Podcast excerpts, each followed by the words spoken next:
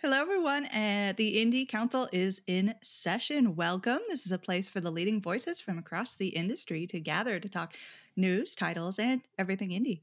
I'm your master of ceremony, Jill Grote, the Indie Informer, and joining the council today, birthday boy himself, Mike Towndrow. Hi. he is lighting, for anybody who's listening to audio, he's lighting his uh, ceremonial bang candle.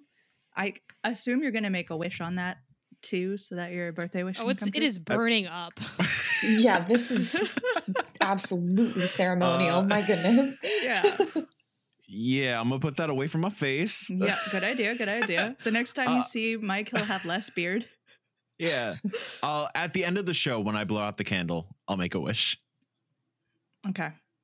I'm also Are, gonna are do you the allowed to cemer- tell us what it is? ceremonial. is? No, Or is probably it one not. of those? Okay. Just gonna do one of those also. Oh yeah. Cheers. Happy birthday to me. Happy birthday Nice. to you. Happy birthday. then as seen uh, on, as seen on the Indie Council's best dressed list, Janet Garcia. Hello. How's Hello. Janet. I got a chance to see you more recently than everybody else on this uh, panel, Yeah. and we looked amazing. I know. I posted it on. I think I posted it on our Twitter page, the Indie Council underscore. Shout out to Yeah. whoever took the Indie handle. Um, I'm sad we didn't get a Day of the Devs picture because I think it would have been funny to have like us not working and then a picture of us working. But I just like, I don't know. Yeah. I'm so busy. I didn't want to slow you down for my photo op. I I felt like I'd taken so many pictures, and at the end of the week, I was like, "Why do I only have one picture?" That's how it always goes. Mhm. Nobody thinks about pictures. Also, the. I the last thing, and then I, I want to hear Jenny get introduced. But um, I realized this year that is it is a mistake to take a picture with someone on their phone and think that you're gonna ever see that photo again because yes. I'm like, is this for your private printed out photo album that only you see? Like, tag me in that. Like, what's going on? uh, and I think that's uh that's everyone, right? No more introductions to be had. Yep, I just don't Or- exist. Only stateside, yeah. yep, don't. Uh, also on the council, guest five six four eight two five, otherwise known as the host of a mouth-watering wholesome snack, Jenny Windom. Hello. Coming at you from Hello. the UK today. Woo! She wanted to join us so badly, you guys, Mhm. and technology was trying really hard to fight us on that. It's been, But- yeah, the internet really didn't want to deal with me today, but I said, no, no, I must talk about indie games. you will not stop me. Well, we got at least two hours, so don't jinx it, okay? Let's let's knock on wood. Knock let's make sure things somewhere. stay cool. Yeah. And one of the big reasons that we want everybody on the panel today is it is our end of the year extravaganza. Normally we would go into like indie news and topic of the show, and we sort of have that. But uh we're it's really gonna be just one big celebration of everything that's happened. Game uh the Game Awards. We're gonna be talking about uh our own awards and top tens, and you don't want to miss it. So keep uh tuning in, I guess. I don't know what the term is for podcasting. Keep listening slash watching. You know you are. Keep on hitting that gavel. uh, The So- gavel ghouls. oh Sorry, continue. yeah,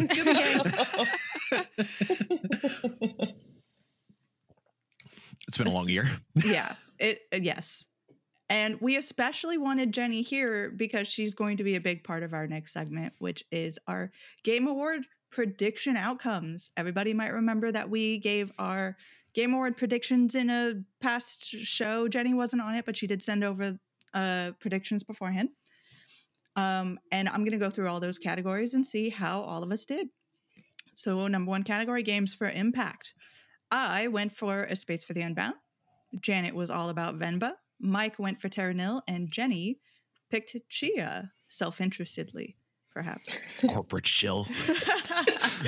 I figured, well, and I wrote to you when I wrote the nomination. I was like, my heart, like, I personally love Venba, but I also am like, I have to, I have to say Tchia because I worked on Tchia. Yeah.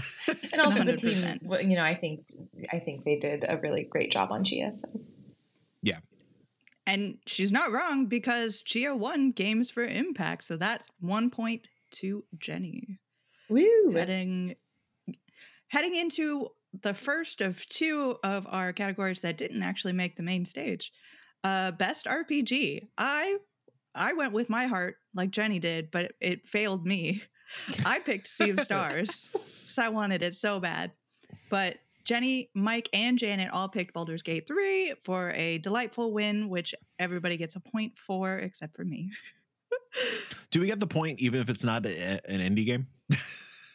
I mean, if you, I mean, I, you said it. You that was your prediction, so I'm giving it to you. Debut indie. Uh, everybody else went for it was Janet, Jenny, and Mike all went for Cocoon, uh, and they were correct because Cocoon was awarded the best debut indie title, whereas I really wanted Dredge to hit something. And again, my heart's broken. Yeah. It's a shame that Charles H. Cocoon couldn't make it on stage in time Yeah. and they had to have the Annapurna reps speak on his behalf. Stepped on him. Oh, I hope not. Oh, it's terrible. and then uh best independent game, which also didn't make it onto the main stage. Uh, A running theme. yeah, we'll talk about that. Interesting. uh me, Mike, and Janet all thought Cocoon was absolutely 100%. There's no way it's not going to get Best Independent Game. And guess what? Jenny showed us all up again, picking Sea of Stars. So, for anybody who was keeping tally during that whole segment, the winner and absolute sweep of every single category predicted correctly it's Jenny Windom. Yay! Yay. I am This was shocked. a wild run you went in. yeah, because I never get Yeah. any of these right usually. So I'm, I am like, I wish I bought lottery tickets. I wish I bet on this. Like, I guess you just know the scene more than I do. You know what I mean? Just- like, I hate I to, to have to indie. admit defeat, but like, your your hand is on the pulse. Like, you know, you could clean up in Vegas. You know, you can be one of like the analysts or whatever. You oh know, my gosh, yeah. yeah. I wish I could say that was true, but I did go to Vegas for TwitchCon this year, and it was not pretty. So I feel like they should just. I'll, I'll take my wins where I get them. Yeah, maybe you traded for being able to win this n- of no real value competition. Hey, there- Our there's love um, and respect. Uh-huh. Yes. there's emo- yeah, uh-huh. there's emotional value. You yeah, know, you can't even really put a just price wanted on to that. That's impress you priceless. all. People try. yeah, I mean, Jenny's gonna have to take over like master of ceremonies or something because it's impressive. I could never take your spot. No, big shoes to fill. I will. I will say too. The real um shocking. Besides, honestly, I was like, oh my god, Jenny like tore it up, and I think Mhm. it's it's interesting because the places like, it's like it's, it, it was perfect. Like it's like the places you deviated where I was like, nah, no way, and then it's like you're right. Like what the heck? And the big shock to me from the night, looking at these categories again, is that debut indie and best indie were different. Just because you would Mhm. think that like yeah. you know what I mean? Like, I mean, I guess maybe there's a wider spread in the independent than there is in debut. So I guess maybe that's where the different the differentiation comes in. Like maybe the reverse would be more uh, like more common than like debut versus independent because they have a technically different pool. Um, Mhm. But yeah, I was I was a little bit surprised by that. Um, Yeah. The Sea of Star stands. They're winning. Yeah. They came. They They, came found finally They a came win for the Sea yeah. of Stars community. I Well, think the there might those- be a little bit of just like when people are voting, just being like, we don't want to give everything to one thing, so we'll give, even though we Stray last year. That's why I did Cocoon for both. Stray was both last year. yeah, Mm, people love cats. I guess people don't like Pe- um people do love cats. whatever that thing People don't like the- the bugs. bug. People like bugs. Yeah. is it like what is that? Like you're a little guy. a little Like, cockroach. wings. I don't think he's a It's- cockroach. I think he's a dung beetle, actually.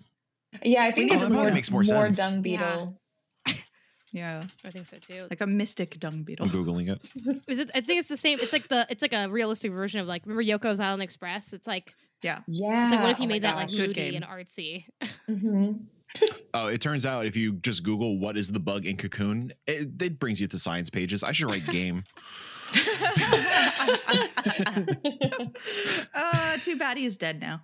Uh, on to our Game Awards experiences. Um, I'm gonna gloss over the fact that I, I didn't get any of those categories correct because I don't want to.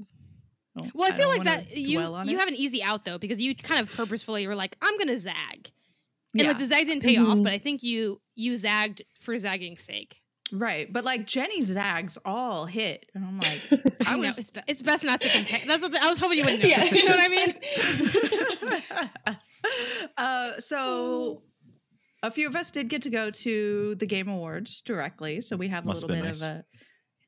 Sorry, Mike. I would have tried to fit you into my suitcase if I could. You ain't fitting this man in a suitcase. I have a big suitcase, so I don't know if it's six foot three. Ball up. Well, I was gonna Are say you because you, could like curl Mike. up, right? So Cocoon really it it's in like there, you know? I, I am pretty amoeba like. I, I could squeeze into a backseat of a car pretty damn well. it's all will that say. goobies. That's what it is. Yeah, That Yeah. gooby Gooby's energy. training. Yeah, This is Yeah. what that it's all been for. BGE. But I mean, you got to have a different experience. It was interesting speaking with my partner uh, after the show and seeing kind of things that he saw or didn't see versus things that were like obvious to someone in the crowd. Um, but yeah, let's talk about how how was everybody's game awards. Um, whoever wants to start out, Mike, you look like you want to say something. Yeah, the last episode of IndieCast started with an hour long tirade of just anger Yeah. about the run of show. And obviously, I mean, we don't have to go like super into detail because everything's been said exhaustively at this point. But yeah, I mean, you know, the cutting off the speeches, the the not including like independent game as like a core spotlight category. Same with RPG, which is wild. Um Yeah. I thought it was a great winter games fest, but not a good award show, obviously.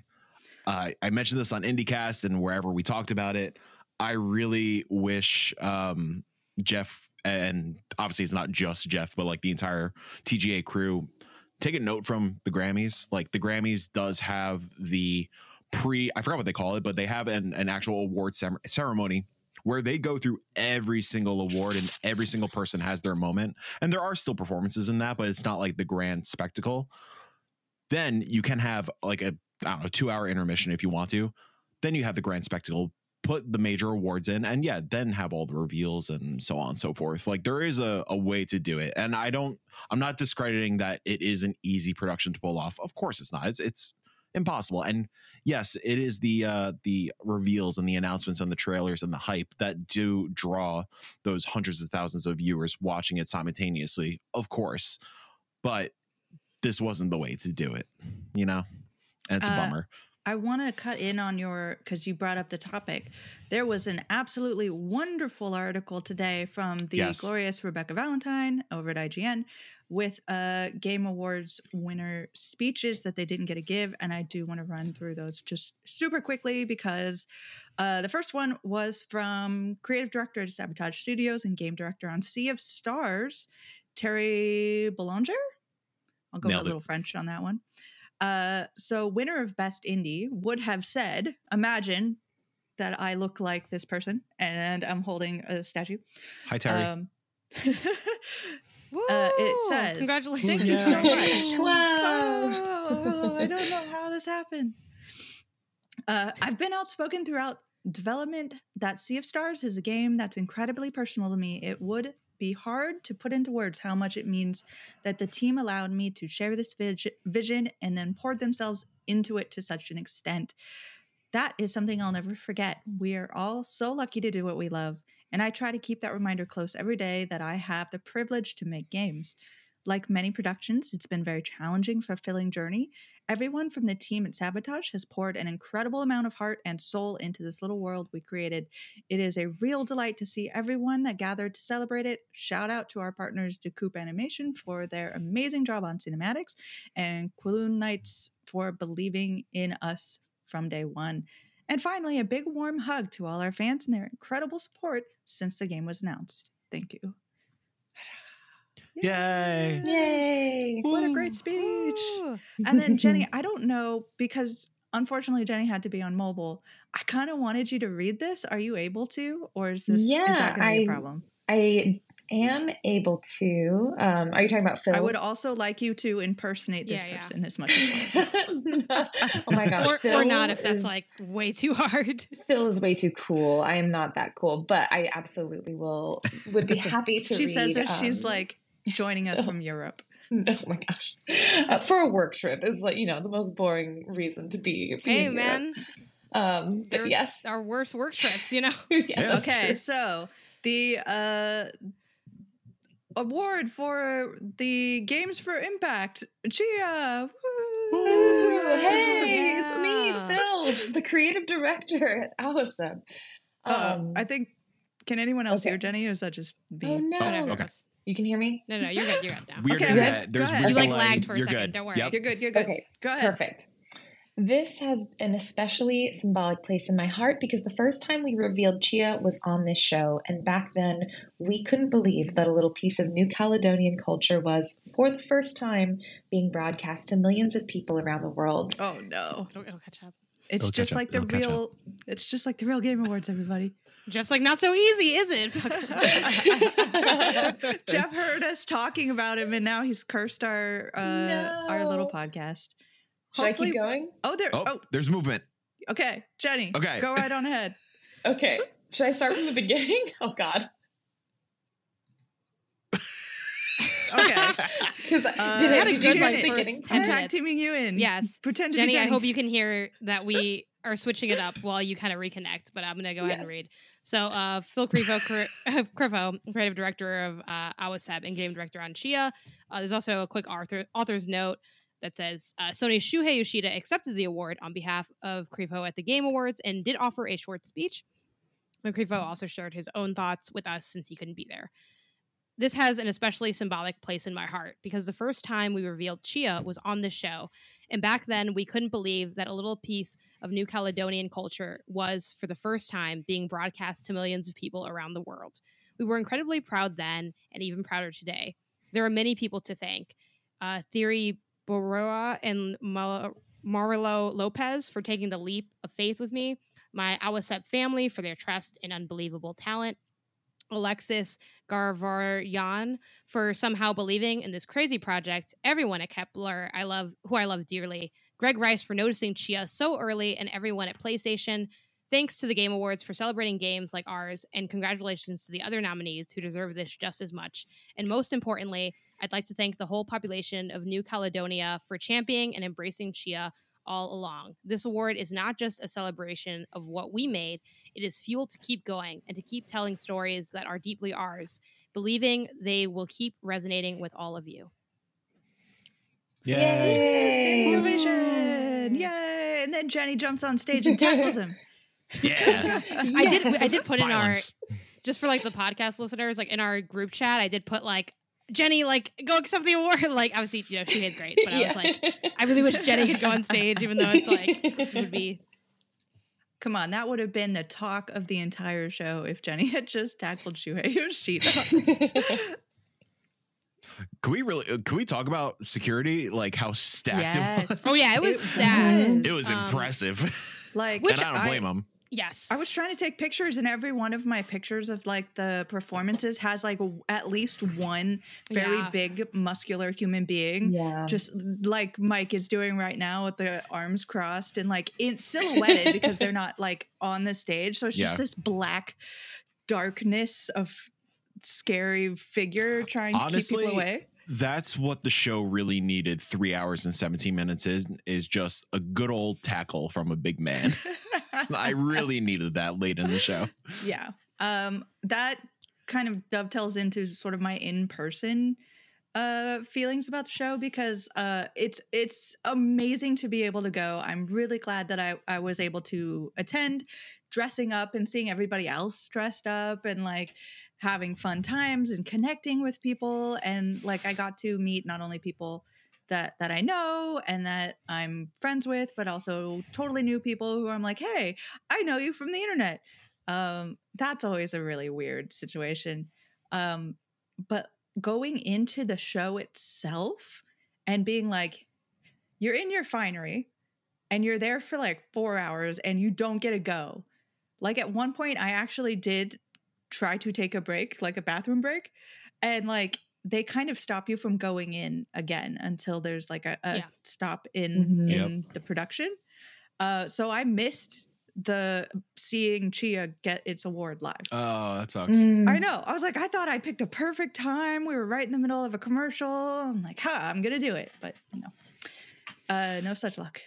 Yeah, Yeah. last year, um, so obviously I didn't go this year, um, but I went last year and I made sure to strategically pick an aisle seat so I could at least stand every commercial break. Um, Mm. That's kind of the way to go. Oh yeah, it's so bad when you're like doing the shuffle yeah. and you're like, I feel so awkward right now because like everybody's looking at you because you're blocking everyone's view of this event that's happening and yeah i did um the kind of another critique that's been going around um notably from nat and and bless um i i was in the future class seats last year so i understand that pain as well of just having Yeah. the jib in front of you so like you can't Mhm. see the show uh bonkers that those are the future class seats i thought those were just the scrub seats for like the cheapos like me just Yeah. yeah Well, sometimes they end up being the same, and that's very why. true. um, and that's Yeah. unfortunate. But I mean, yeah, for the being there, it's my it was my second year attending. Um, and yeah, it's fun to dress up. It's great to see everybody. Um, but it was the first year, which you know, again, we'll be brief because much like Mike said, the discourse is discoursed already, so it's like we don't need to get too too into it. But yeah, it was the first year where I really felt like I left just like not feeling good about the show, and obviously there were like a lot of exciting announcements and you know whether it was in the pre-show or the main show there were even a couple indie things which you know I'll, we'll get more into later but it it just felt like it was such a slight to the people winning the awards to have the timer be Mhm. so strict to combine that with also you know and there's always things that are quickly ran through but when you kind of add it all up it kind of reminds me of you know they say when you see one negative thing you start to see everything Mhm. and while Yeah. a lot Yeah. of the critiques people voiced about the Game Awards have been happening forever, so people are like, oh, you know, it's always been an ad fest, it's always been a bunch of trailers, it's always been. Hi-. It's like, sure, well, one, yes, it's always been those things, and that still maybe has its issues, but two, I feel like I accepted that to a degree, and I was like, fine, whatever, this is what it is. It's going to be a long show, it's going to be too long, whatever.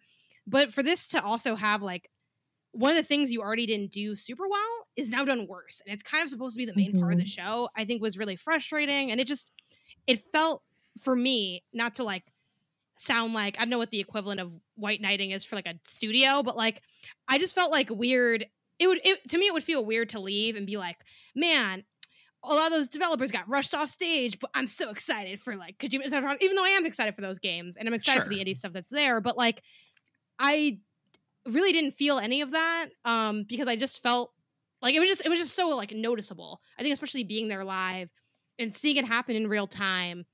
Um yeah, it was unfortunate. And I, I do think it'll change for next year. I don't know if it'll change enough, but I yeah. definitely Jeff definitely noticed that everyone was talking about that and the fact that he tweeted about it out the gate is a rarity Mhm. because there have been other Yeah. criticisms that I know he's heard that he like is like, hey, just you know, behind the scenes, you know, about, yeah. whatever, right? He doesn't Yeah. address it publicly. Right. Yeah. Uh kind of on that note, like this wasn't like yes, it was a response to Christopher Judge last year. I get it. This was not the year to trial run a 30 a hard 30 second timer. Like we industry folks have had such a difficult year. This was the time to give people a voice. Mhm. And like and I I I- while I wasn't expecting it because it is Jeff, you know, we got to please the board, please the advertisers, all that good stuff. In his opening monologue, there was the perfect opportunity to address the layoffs and, Yeah. just everything going on. And I was like, I felt it in my heart for a second. I was like, oh my God, is he actually going to say something? And then immediately, like, hard left turn to Aonuma and talking about Zelda. I'm like, oh, okay. There we go. that was especially felt uh, in person because in order to actually get into the line to go in, you had to walk past like essentially protesters Yeah. Who were talking about unionizing and how bad the year has been. So it's like this is a very important topic we could have touched on in a, in a good way. Um, I think it is very interesting that they saw uh, Chris Judge's speech from last year as a problem to solve to this degree because it was long, but also it was a defining feature that people liked about that show last year. And they even like touched, made a little joke about it the first couple of minutes in the show when he was talking. Um, so that is something that brought people good energy and, and happiness from last year and to course correct to such a degree is a little wild. And um, I want Jenny to share her thoughts as well. But my last thing on the speech, um, you especially felt it when I forgot the voice actor's name, Neil, right from Baldur's Gate. Mm, Uh-huh. Yeah. when the music cues as soon as Neil mentions representation in video games. And it was felt once again, it was like a one two punch with Annapurna and Cocoon. I'm blanking on her name, but as soon as uh, the woman the from who worked at, at or works at Annapurna stepped to the microphone, the big music cued. And it's like, Yeah. "Great, guys, lay off a little bit. Yeah, I think there was definitely an instance of people not. There was a lack of human element there with like people not listening because obviously the big one that other people have like touched on was like Larry and talking about some of the coworkers that have passed away in the pandemic Yeah. and that you get that. So it's like, yeah, that I I don't I was not very happy with a lot of the things that happened in the show. Um, but I I am optimistic because I believe that Jeff is paying attention, obviously. I don't think that we we're going to get a lot of corrections last uh, next year. I believe that. And if we don't, then that's the time to start saying like, okay, we need to start dismantling this or we need to start like figuring out how this works or start doing like blah blah blah. Like it's always going to be a a balancing, like Mike said, because it's always been a little bit advertisement. It's always been about keeping certain parties happy. And a lot of that too is like this is the biggest award show of our industry because of the announcements and because of the the advertisements and and that sort of thing like eh, that's a hard it is a hard thing to argue against you know And I think a couple of things have always to going to happen that element simultaneously, right? It's like I I this is absolutely like there is no show that can give any game the platform it has except for the game awards right now. Like that is just Yeah. the reality. Yeah. Yeah. Um I think because of that um I, I also I think Janet used the word slighted. I also felt very slighted by the fact that he didn't take the time after multiple opportunities of of acknowledging he has platform to not say anything, um, but then Yeah. sort of doubling down and also not allowing devs to say anything that uh, was sort of the like very it felt very disrespectful to me. Um, whether or not it was intended to be that way. And I think especially like Mike was saying in light of a lot of the concerns that like the a chunk of the future class had brought up in terms of like the geopolitical climate happening right now uh-huh. um, about the layoffs in the game industry. It's like it felt like Jeff almost didn't really trust the developers themselves to speak to the issues that were important to them, uh, which also felt, again, it just felt very like frustrating. Um, and so while I simultaneously want him to take that, I hope he takes this feedback. I hope he improves. Um, again, a lot of these issues are things that have been bubbling just over the years with the game awards. So maybe this is the thing that'll like get him to really see and start shifting uh, the format of the show even. But also i feel like this is a really good opportunity to say hey if we want other shows that do platform developers that do actually do this work that we like and we want to encourage it we should we should pay attention to them because game awards are powerful because we give them attention. And if we gave Yep. other award like you know long process but i think we could give other shows like day of the devs which is what we'll, you'll probably talk about in a second or baftas you know they have we have other shows that do similar things Right. um, that do GDC have is coming up, and I industry always stuff love their going on. award ceremonies. exactly I love So. Dice also. Dice Awards Yeah. are fantastic. yep so i think i love the spectacle but yeah Yeah, of course. Um, you know, I, I will say there there is a reason I tweeted something from the six one account last week. hmm Maybe I'm we'll ready talk. for it. You know, maybe we'll talk. Um, I think too, like this sort of maybe ties into um, how the show was for indies and the kind of things we saw. It was an interesting kind of.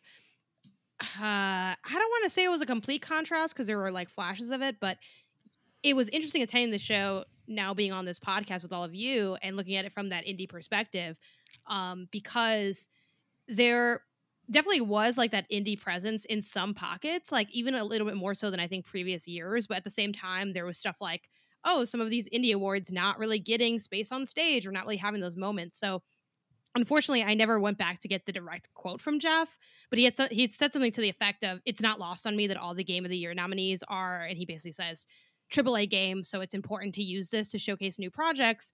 And while you know he did that with definitely some titles for sure that we saw like pop up, it it was just kind of interesting. You know what I mean? Like I don't really have a big comment on how successful or not, but like I feel like this year more than other years that was sort of he drew attention to it in a way that he doesn't normally. Yeah. Like what what was your guys' read on that? I guess before we get into it's, the specifics of what was shown. It's like yeah, he said what you just quoted about like it's you know all the AAA's are in the game of the year categories. Um, and there was also that quote of like, "Oh, it's so great that we could spotlight independent games on the main yes. stage." And, and then, we'll obviously get into yes. it like detail by detail, but like once again, the indie show was the pre-show, which yeah. like I'm assuming based on what my experience was last year. Well, am I correct in saying that everybody was chilling in the lobby during the pre-show? A lot of people, not everyone, uh, but yeah, not everyone. it definitely it was, was fairly full. Yeah, it was, and like I, in my heart of hearts, obviously, like a lot of the bigger names in games media, like the more prominent figures, are attending the awards in person. If I was an indie dev and I got a spot in the pre-show, like I'm fairly certain the person I want to see my trailer is hanging out in the lobby has no idea that I'm I'm debuting something really cool. Uh the only like it's just like again going back to that Geoff quote like it's baffling that the only uh, we have like Jill you you listed on our doc here like the the games on the main stage like right that is like being a little considerate calling it indie because like obviously you get into the nitty gritty of like yes you know exactly hello hello games probably has more money than god at this point. Um you know Don't Nod is more in, double a and stuff like that. We'll get into it but like yeah, yeah, yeah. the one true indie is big walk that was on the main stage which is awesome. I wasn't expecting that game to be shown on the main stage. Killer. But if you're gonna say like i'm so happy we could give independent games these platforms do it well, and it was Don't so just weird. stick them in the, the pre-show. Just do it. Because also the, I think it was the best independent game category. Um, and I may be mem- misremembering this, but I think most categories had six titles available for nomination, and yes. the yeah. indie one had only five. One of which was, you know, debatable. You know, the questionable. Yeah, it was the questionable. So really, you had perhaps four indies at that point who were kind of in that running. Well, I think for a lot of folks, which was a weird call for me. Like why why reduce that category even more? Well, Jenny, when we talk about our games of the year, uh, there, we only have a top four. It's it's just those games. There were only four indie games released this year. yeah, there were only four so. indie games this year. Yeah. Oh, okay. So they, they okay, were spot okay. on. yeah. I mean, it was hard for me to differentiate a lot of the time what was in the pre-show and what was in the main show. Mm-hmm. I made I did my best to like remember which is which, but it's so like a blur. Literally, I went back through my um live reacting I did on Discord uh in my channel and it in minute 9 of the pre-show, I was like, "Well, we're done for the evening." We don't need any Yeah. other announcements. we got so we got Pony Island 2, we got Rise of the Golden Oh. Idol, we got Windblown all in that, Dave the Diver and Dredge. I was like, what else could possibly be interesting for me? This is amazing. Real talk. The pre-show was like one of the best, most hyped things of the year for like I- our specific niche. Yeah. And the amount of people I met throughout the evening who basically who are not indie people, who are like from big outlets and big like AAA studios and stuff were like, yeah, the pre-show was fire. So Mhm. why are we not putting this on the main stage especially like y'all my mind was a little blown because we were all like uh whatever Mullins' next game is going to be like Mhm. why was that not on the main stage Especially with like the cheeky foreplay on Twitter back and forth with Mullins and Geoff. yeah What the hell? i was so i was so excited to see it but i was so confused i was convinced that i had somehow missed the pre-show and i had like sat down and was starting during the main stage show and i was i was in my discord like what did i miss you guys Yeah, I Uh, feel like too. Did am I hallucinating or did Inscryption win Game Award stuff last year? I don't remember if it did or not. i'll go for it If I know anyone it could, like, look it up, It just- I'll look it up. let's Yeah. rewrite rewrite the history Sure, and sure. just say Inscryption won literally Let's everything. watch the entire show from last year right now. yeah, just to really be thorough. But so you know, Michael bring in whether or not it did win anything. I don't remember offhand, but regardless of if it did win anything at the TGA's, it was a really popular, you know, mainstreamed title. So you would think again, uh, it, this is always going to be like to a degree the stuff that's flashy, even in the indie space, right? Like this isn't going to be a time for like, you know, World of Goo is there, so maybe Goobies would be there one day, but like, you know, the the niche titles aren't really going to get on there, and to a degree, I can get that. But it it was really shocking to see something that was so hyped, like not be on like the main stage. But I don't know. I mean, I guess it is still the. Go ahead, Mike. It was in 2021. It was nominated for best independent game and best Okay. sim slash strategy. Sure. and it definitely Um, won both of those, right, Mike? It did not. um so yeah i was really surprised by that um especially too like i had um talked to greg rice like the day before about like predictions and i'm like well i think like that's gonna be something because like they were teasing it a lot um, and he was like yeah like we had like conversations with them about like day of the devs and they were kind of like I don't think I need to be there, kind of thing. Not like you know, in the kind of hey, we're somewhere else. Like we have other commitments that we've made, type thing, but without saying so. So I, I don't know. I thought for sure that would be main stage. I'm also curious to know. I wonder if they like had a perspective on the placement on the show. Like, did they? Because I know sometimes that's not the case either. Yeah. I remember talking to Sarah Prozorski a million years ago about, um, interesting enough, a crossover Jenny with the uh, wholesome games, where Mhm. she didn't know that her game would be like the one more thing. Oh, she's yeah. like, "Oh my yeah, god, yeah. we're one more thing." She's like, for a second, I was afraid, like, "Oh my god, did they not put us in the show? Like, we're on the shirt. We have to be in the show." So I also am curious to know. You know, we'd have to obviously ask if they're even allowed to say if they knew where it'd be placed, or maybe the TGA's is so big that pre-show at TGA is still better than you know Day of the Devs, which is probably true. But I'm just kind of curious how that laid out. You know, I mean, from the, Yeah, the I- marketing side. Oh, sorry, Mike. You can go ahead. no, go no, for it. go ahead. I was gonna say for the marketing side, like pre-show of the TGAs, I would say like wish list wise, still invisibility wise, still probably more powerful than Yeah. the Day of the Devs. Um, which you know, love Day of the Devs, but I think just visibility is there. Um, for sure. I do know that, at least from my experience, um, games do know whether they're in the pre-show or the main stage. I don't think they don't get like specific order, but they will know kind of which designation they have. Yeah, I um I don't know anything officially. So this is just me kind of speculating, but I suspect there is some differentiation of money involved in being in the pre-show versus the main show, which you know, for an indie that's going to be a really big thing to keep into account. Um so I I, don't mean know that, if they always have to So- pay to beat. Well, Mike, you might have some Mm. more insight than I do in this. so again i with game awards specifically i don't know much but um obviously there is the option of like is it an editorial thing or is it a Mhm. commercial Yeah. piece like you could Yeah. tell what the commercial pieces are it's pretty obvious like what the the ads are um like i i'd imagine like by the way it sounds at times like i'd imagine like Geoff did give capcom a bone like i don't think capcom had to pay for like monster hunter. Um you know maybe some of these bigger indies that like with no man's sky or um hello games for example i i'd imagine that as an editorial piece.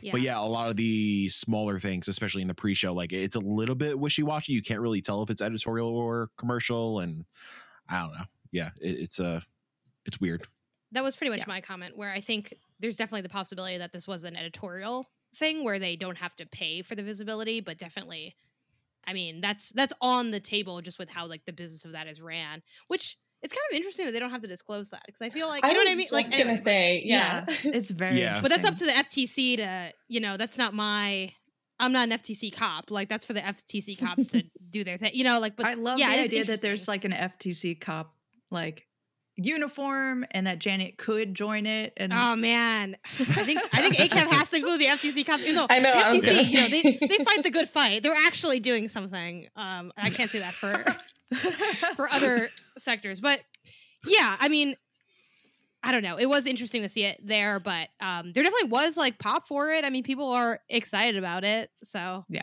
100%. it's I- getting eyes on the on the product, even though it's kind of Yeah. gross to be like games or products, but they are. yeah, but they are. mean, yeah I, I think it, it is obvious like even when we saw the main stage last year main stage last year was um Earthblade with from extremely okay games which celeste one of the greatest games ever made arguably and hades 2 again a follow-up Yeah. to one of the greatest games ever made i think whenever we do get it indie whether it is main stage or pre-show it is going to be a notable studio like whenever the next time we see hollow knight Silksong it's Oh, going to be at a we Geoff don't talk production. about that, Mike. We don't talk about it, but it's going to be a Geoff production. Same with, I mean, that's why I'm assuming we got uh, the f- next game from Motion Twin was not something I was even conceiving. I just thought like Yeah. they're on Dead Cells forever, but yeah, of Mhm. course that's gonna be a Geoff pull. So I don't think we were ever gonna get something like a debut from a new indie studio on TGA main editorial. Like, sure, if somebody has a deep pocket and wants to do a commercial spot, yeah, but I think that's why you see the not to say quality, but I guess the I don't know like the production value polish sort of yeah, you know games. the the indies that pop into mind when you say like name an indie studio, Yeah. that kind of stuff. I we haven't really talked about this, and it's one of my biggest pops of the entire night. Uh, especially since just talking about the difference of being there in person and and being remote. Um, I had the day before been talking to uh, a member of the team of PlayStack who works with uh, Golden Idol uh, IP, and didn't didn't say a thing you know? Like lied to my face. And then when i saw this i was so excited because i had no idea what was coming it was out of the blue and then ran into him after the award ceremony and i was like it's a good thing that was such an amazing reveal because i would have been mad at you otherwise but like it's such a thing that like is so different when you're there versus watching it at home Yeah. uh, that's just part of the like for all of the things that you can say went very very poorly and was very disappointing about this year like there is a magic like any other event about being in the same space with all of these people who do love and celebrate games and even if we didn't get a chance to have that on stage I can promise you, like behind the scenes, we were all giving props to everybody. We were excited. We were celebrating. Yeah. Uh, so yeah, it was a a really cool place to be. But unfortunately, moving from that over to where that won't be happening anymore, and sort of still Geoff Keighley uh, featured is E3 is no more. It's a bummer. How's, how's everyone feel? It's a bummer. I think Yeah. E3. I I mentioned this the other. This just happened yesterday. Damn, it's been a long Yeah. week. yeah. Uh, Facts. E3 um, was a great place uh, that was very approachable for up and coming outlets and journalists. Um, SGF at the moment is not that show. Yeah.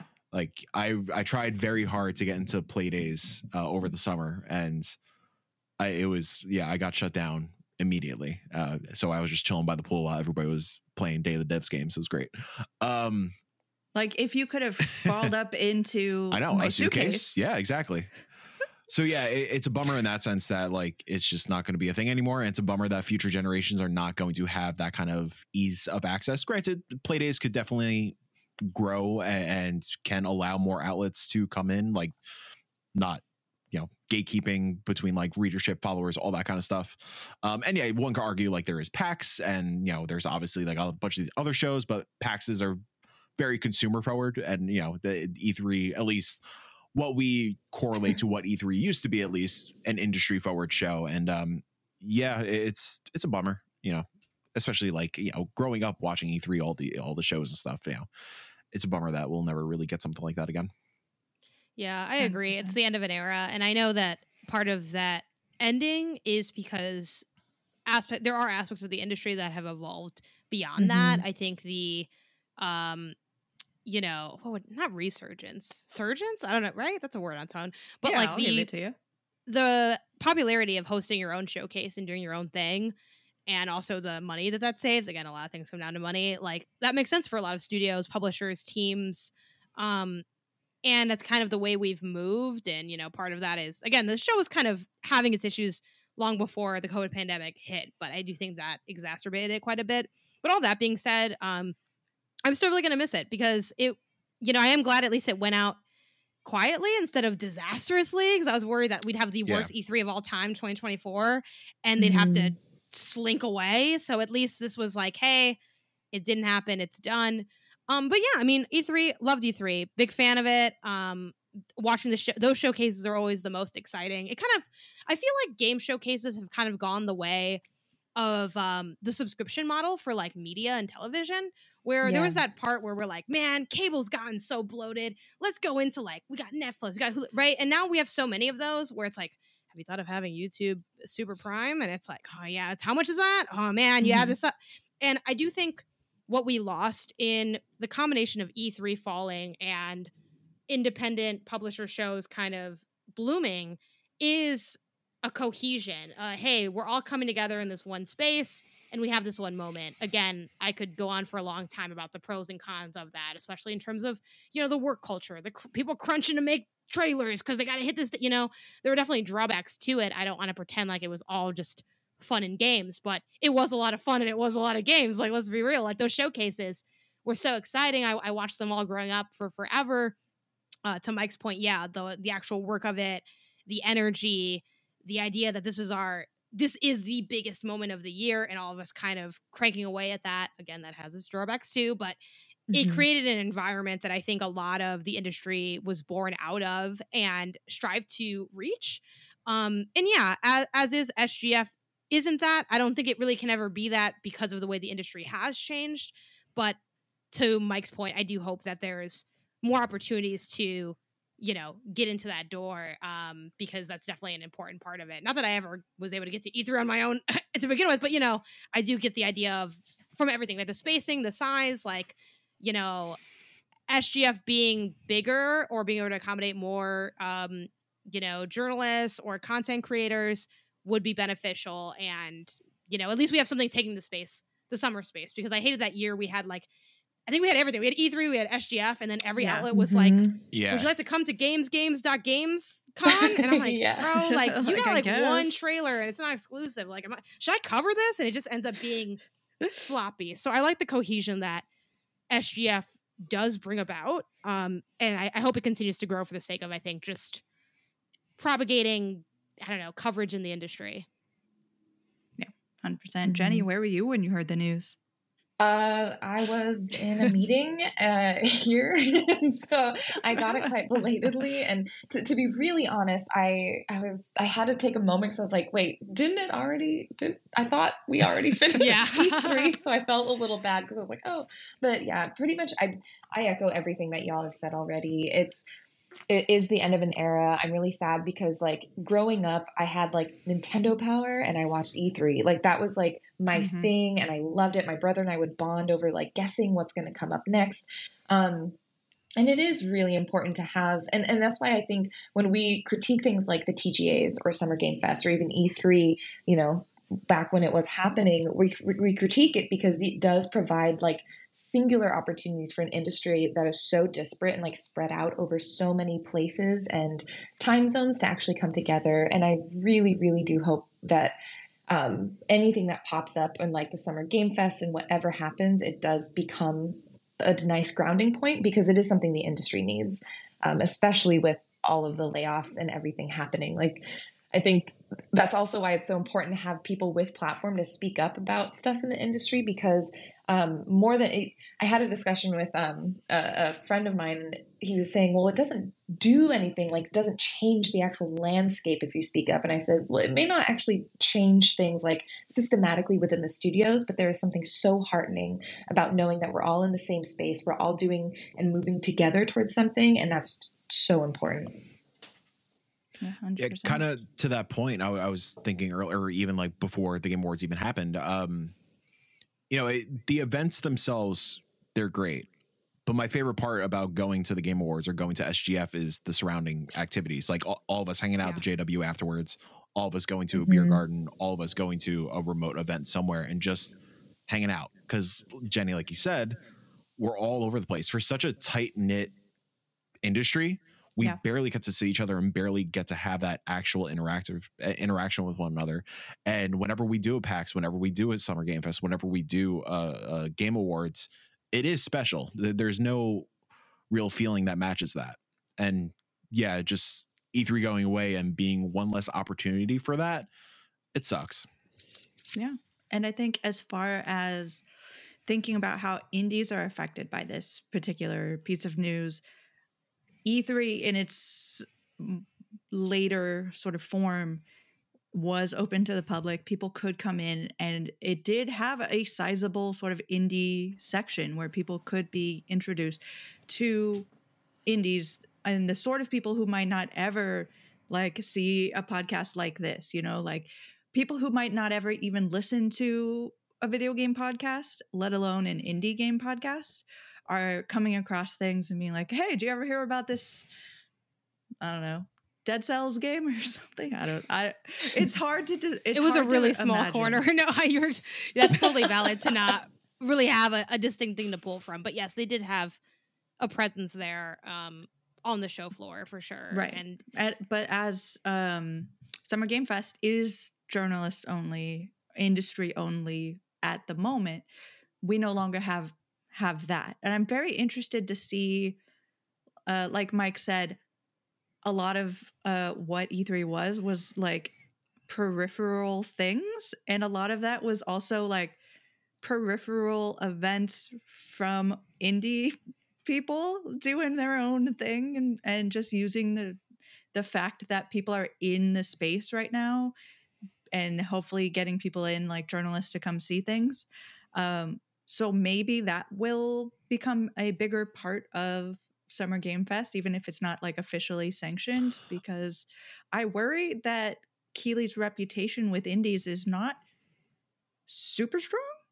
Like he does like to promote like we said the the high production values the polished the like the the cream of the crop the triple eyes uh, of our spaces but you don't get a lot of like weird unusual things a lot of the time uh so yeah Yeah, it's um not to, you know, not to potentially say something harsh and not ever get invited to the Game Awards again.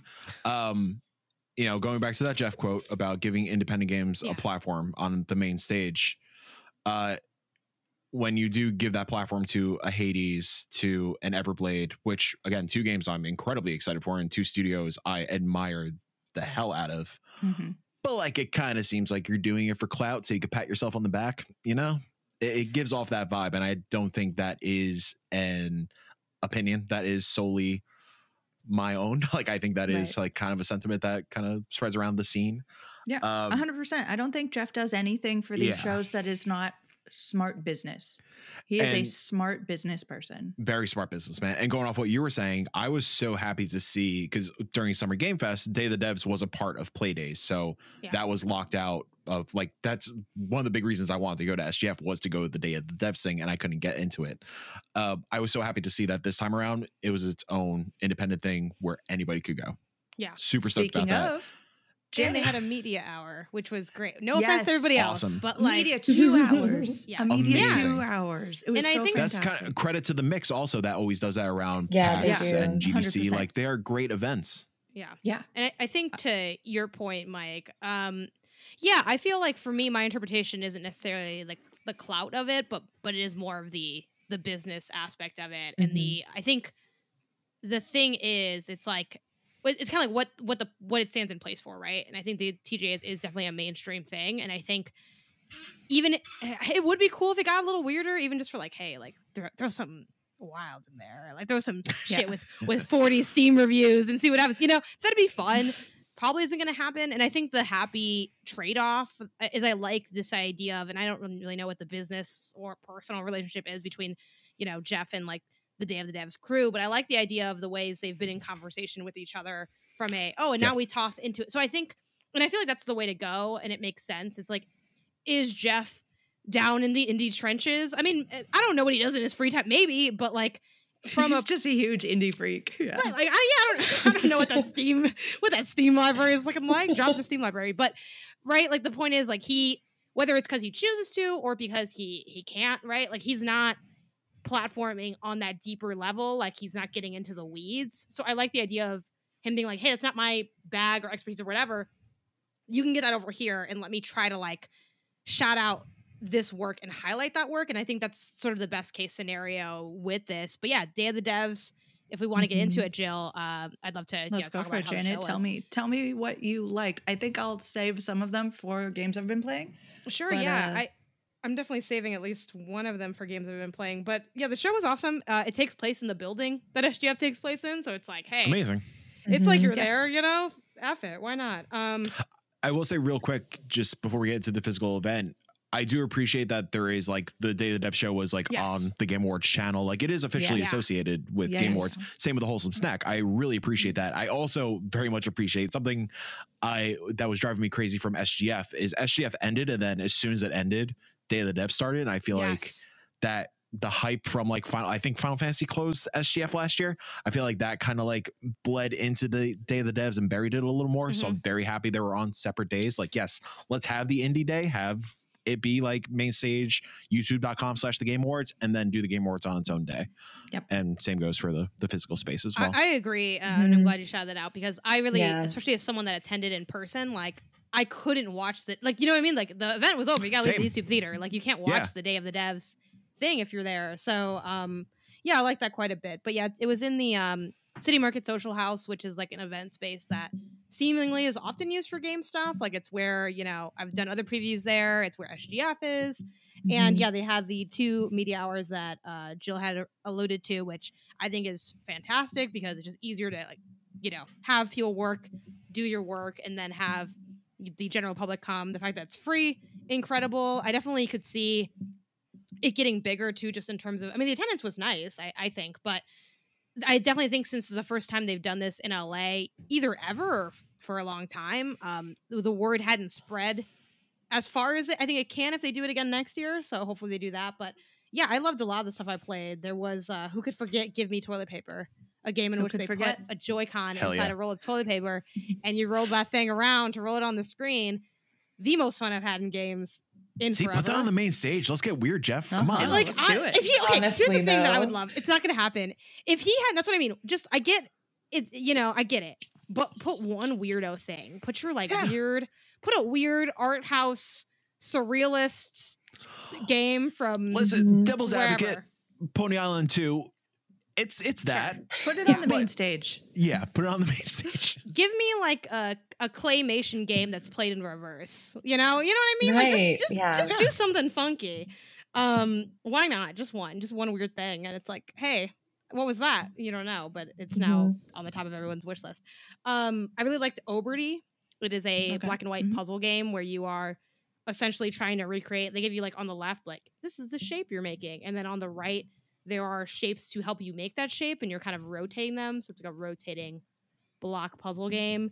Uh, Death the Guitar was a fun game where you're like a little Yes. guitar with Mhm. little feet. And you're running around, you're killing people. Um, like you do. yeah, and those would be my top highlights. There's other ones that caught my eye, but I'm sort of saving them for like a longer session. A lot of the games, another cool thing, have demos available and playable.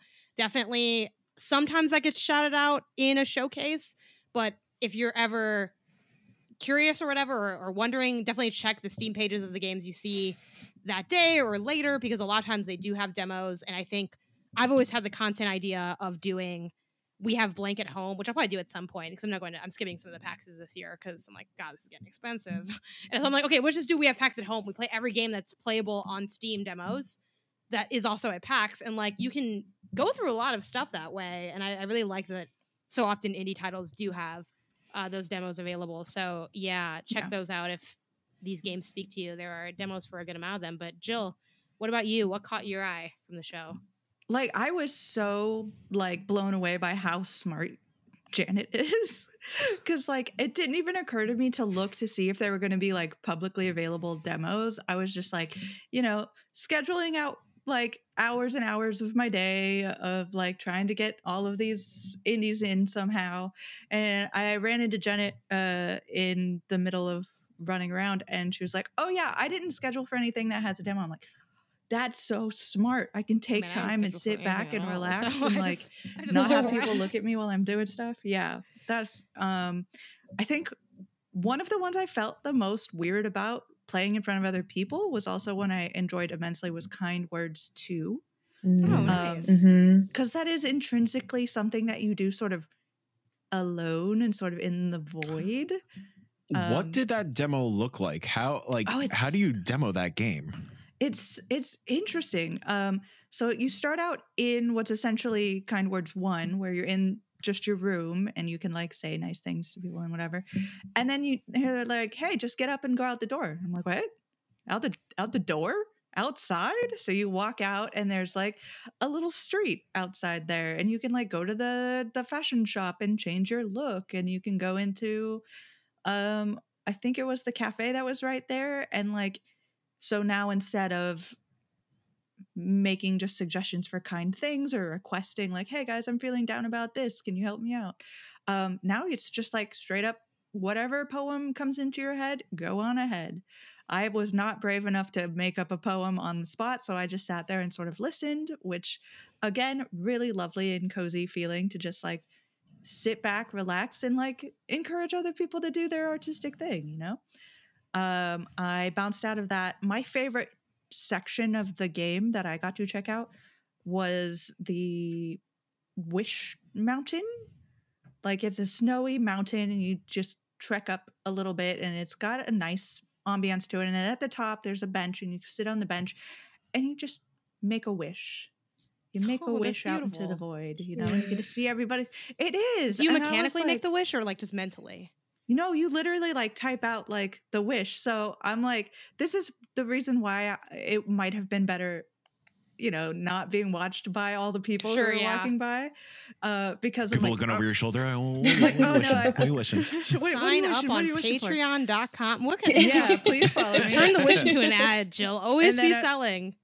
Every other word is like, oh, I misspelled that. Hold on, go back, back, back, Yeah. back.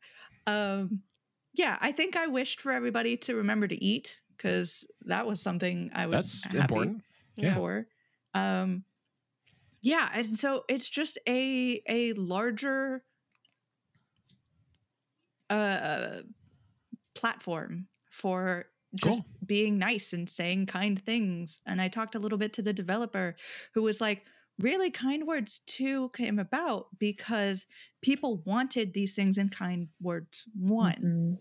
and so we're giving it to them and i'm like that's fantastic i love this Nice. you know it's not uh, hugely mechanically impressive as a game but it, it hit all of the like charming lovely cozy vibes you would want a game of that ilk to do um i also got to play oh i forget the mike's gonna know what it is it's uh whisker squadron Survive? Yeah. Mm. did i say it in the right order Whisker Squadron Survivor. Yeah yeah One of my games of the year that did not make the list. It How didn't dare you make the list. It's still in early access, so maybe next year. Mm. Um, I had a ton of fun. I didn't. I was like, starting off, I wasn't sure how I felt about it, but then as you go, it just becomes this like barrage of laser lights, and you're like swinging through things and moving your. It's kind of like um, watching like Star Wars when you're going through the trench about to kill the Death Star. Like it's all that. You just feel really cool and and lasery and neon.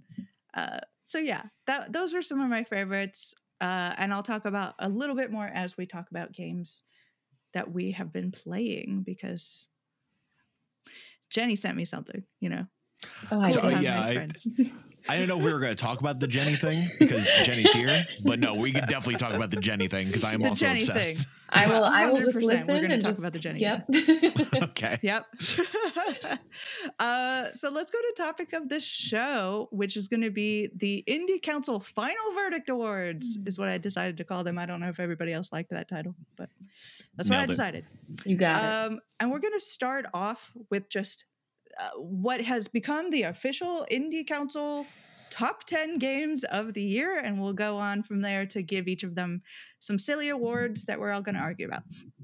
Um, so, starting with number 10, Potion Craft. This is actually a, a Oh, game that. Yay! Um, it came out originally. We all sound vaguely sad. it's nothing to do with the game. It's just all interpersonal. I think we sound polite. this is another one of those games that um one of the slots that had to do a, a tiebreaker um and i didn't tell anybody where all the ties tiebreakers were um so no one knew exactly what was being broken for the tie but potion craft made it onto the list uh technically s- Steam 2022, but it did just hit platforms PlayStation and uh, Switch, if I recall correctly. Yeah, specifically Mhm. December 2022. So it's like it was December of grace period. 2022. It was super, Yeah. super close. that in between month where it's like sometimes you end up on the 2022 list, sometimes like people don't get around to it. So then it, I pushed it on to 2023. Yeah. Uh, Janet, you want to tell people about this game? Yeah, um, this is one of the first games I feel like I've talked about on this show, um, in part because it's a continuous uphill battle to actually play something every week. Um, Oh, yeah. Is awesome. this is like one of my, I don't know, it's, I don't want to get too dramatic and say one of my favorite games ever because you know that's a little much. But I I do really really love this game. I think it's so cool, so creative. If you're not familiar, um, this is an alchemist simulator. So you are you know, clicking and and you know, mashing up. Think, oh God, what is the name of that? What's the name for that little masher Like thing? Is it mortar and mortar? Pestle? Uh, mortar and pestle. Yes, you have you got one of those. Yeah, exactly. or if you're like me and Mike, stick. you take a stick and you smash it into something. Yeah, you just But- smash things. It's great. Yeah, there's so much Muddle? fun to be had. Yes, the Yeah? yeah, you muddle muddle it up. Do you right? know You that muddle- muddle it up. drink stuff, Mike? Is that What? like a mojito term that you know? I do watch a lot of Bar Rescue, so Okay. yeah, it's probably, it's probably yeah. that. That should be a game too. I'm sure someone made it. Bar Rescue? Oh my God. Yeah. Fun, sure quick side note. A close family friend developed Bar Rescue, like the show. He's like one of the Oh. like he's credited as like the main producer. That's yeah, so cool. weird. I thought you were gonna say a first a close family friend needed a bar to be rescued because it was terrible. I mean that too. um, That's just my childhood. no, oh man. Anyway, okay, so this can go long for a long time, and I haven't actually said much about what the game is. So, um, you know, it's cute, it's cozy to get to you know muddle and mix together ingredients, but really the secret sauce to this game is the way it goes about encountering new recipes and sort of figuring out what to give patrons. So it has this really interesting map that you kind of spend the game navigating, and you navigate the map by making potions. So you kind of have like a, a a potion in the middle or like a vial in the middle. It kind of moves as you make different potions, and along the way you can like essentially run through little icons, and some of those icons can basically give you XP. There's some spots on the map that can, you know, destroy what you're making. There's spots on the map that can teleport you to other parts of the map. But the goal is to sort of you're kind of like exploring this map through your mixing in order to unearth new recipes, but also come up with different ways to make existing recipes. So there's this fun exploration of not just the map, but considering the efficiency in how you make your different potions. Like, you know, all of us can make the same potion with different ingredients. So there's this like interesting layer of exploration and discovery that isn't like often present in a game like this. And not because this game is like, you know, so much better than all these other titles, but I think it's just a creative take on familiar mechanics. You know, I think we've seen a lot of, you know, simulator games that are that are cozy and cute, but this one has an interesting angle that's really fun, really different. Um, I played this game uh, alongside one of my friends, and like she was, you know, we were kind of helping each other out. Like, hey, where in the map is this? I'm like, oh, it's actually up here, and we were kind of sharing ideas, and th- that's not really. I think a lot of those conversations when you hear people talk about games in that communal way is often relegated to I don't know, like a Souls like or a game that I think has Mhm. more on the face going on than Potion Craft might to some. But if you've played Potion Craft, you're deep you're deep in the weeds. And then there's, you know, Mhm. to keep a long story short, different um there's some like openings for like what you can give different patrons because some of them might not kind of similar to strange horticulture. They might not ask like, give me a love potion, but they'll kind of tell Yeah. you what they have going on. Then there's this interesting system of like there are like people doing good, bad, and neutral things, and you can kind of be like, hey, you need to burn down this barn? I got the fire for you. And then like that'll change kind of your shop a lot. There's like a lot, a lot going on under the hood of this game. Um, that's really interesting and makes for really enticing gameplay. Still to this point, have not finished it because it's quite it's quite long. I'm spending a lot of time on it. Um, but yeah, it's just it's a it's a blast and a half. So Potion Craft, Deep Systems Craft. in an Alchemist simulator. Okay, that's number 10 on our list. What award do we want to give this? And Oh, if I forgot this anybody wants to go first, you can do that, but I've got a couple I want to throw out there. Mike, go ahead. The hydration award because you're drinking Oh, potions. I love it. Mm. Hydration award. We need one for every every category. Mhm. Um, mine were the Must Muddle Award. Pretty good. And Not Like Other Sims Award. Ooh, I like that. that. 'cause it has like like, a other little bit of like toxic yeah. pick me energy. That's good. Yeah. I like one. that. Okay. Um, That's our is that our winner? Not like other Sims award? oh Yeah. yeah, yeah. Mhm. If we're picking a favorite, Okay. yes. Potion Craft, Congratulations to that name. Congratulations. Oh, and, and Potioncraft. We need to make laurels for all of these devs to just send to them and be like, here's your Send them laurel. off. Oh my God, we totally should. I'm already love it. thinking about that. Okay, Mike, I believe in you. Let's do it. Okay, number nine on the official Indie Council final verdict top 10 in stars and time. Yeah. Jenny, do you want to go ahead and tell us about this one? Oh my gosh. Ugh, okay. I like how Janet was like, I'm not going to go like too hard on my game. I'm like, I will go hard on In Stars and Time. This game has taken like it came out late November, you know, right in the weeds of so many other games and I was like, okay, I've been looking for this game. Let's see. I think it's going to be really cute. This game has taken me on the most emotional like ride I think I've had in a long time. Basically, it is very much in the veins of like an Earthbound like or um, Undertale, Omori, like those quirky RPG indies. Um, in this one, there is a time loop where you and your friends are actually at the end of the game in most other games, where you're at the king's castle, king's house, you're about to defeat evil, but you're stuck in a time loop. And so, right before saving the world, you keep getting pu- punted back. Um, so it's for folks who don't like time loop games, because I know so, some people are like, I don't like that grind. I don't like the idea of repeating myself and like exploring. Maybe not for you, but I love being able to walk around the world, interact with things, and notice the very slight ways all of the details start to shift as you go through this journey. And I think the most outstanding part of this game is the characterization and the writing. I will die for every single one of these characters there's this like character named Bonnie who is an absolute gremlin, and I just I I love them so much. Um, and so really this has been a surprise for me because I think in a year where I was like I'm pretty sure my top ten is stacked, my top five totally unmovable. This Yeah. has like shot up really unexpectedly um, in a really delightful way. I love it 100%. I Mhm. am very glad to see this in our top 10. I'm so sad that I haven't gotten farther into it than I already have. Uh, but I think over the over the break, I'll be playing all of this and I'll be like, dang, why didn't I vote for this higher? Uh, but that is, you know, kind of the curse of our, our position. As far as it is number nine on our list, what award would we like to give in Stars and Time? Um, The wibbly wobbly timey wimey. wibbly wobbly, timey Wibbly wimey. wobbly, Okay, timey wimey. Honestly, it kind of fits the vibe of the game in like the weird, quirky way. I kind of like it. As as long as uh, Doctor Who doesn't sue us. Is Okay, it? yeah. I, I know mean, nothing. That would be Doctor Who. ideal. Same. You're Mhm. in Um, the UK, Jenny. I know. Yeah. Yeah, that's how it works, right? You cross the threshold and you just have like the knowledge Different just these memories, yeah. characteristics. Yeah. enters All my these soul. stereotypical characteristics specifically. Yeah. I think the Um, other one I want to throw out there against wibbly wobbly timey wimey is uh do I need to repeat myself award? God, you're so much better at this. Mm. You're really good at these. Jill You is know, a writer, that's all and I I, can like have tell. Is the writing the one line written like thing. Uh so it's like it's all I have, you guys. Don't take it from me. Okay, what are we doing? I, you that wrote it. I You got need it. Yeah. Okay. Yeah. do I need to repeat myself award for star in stars in time? Moving on to number eight. Spin Rhythm XD. a, a win for the rhythm sickos. Uh-huh. Yeah. And this time around, Mike is going to tell us exactly why we should love this game.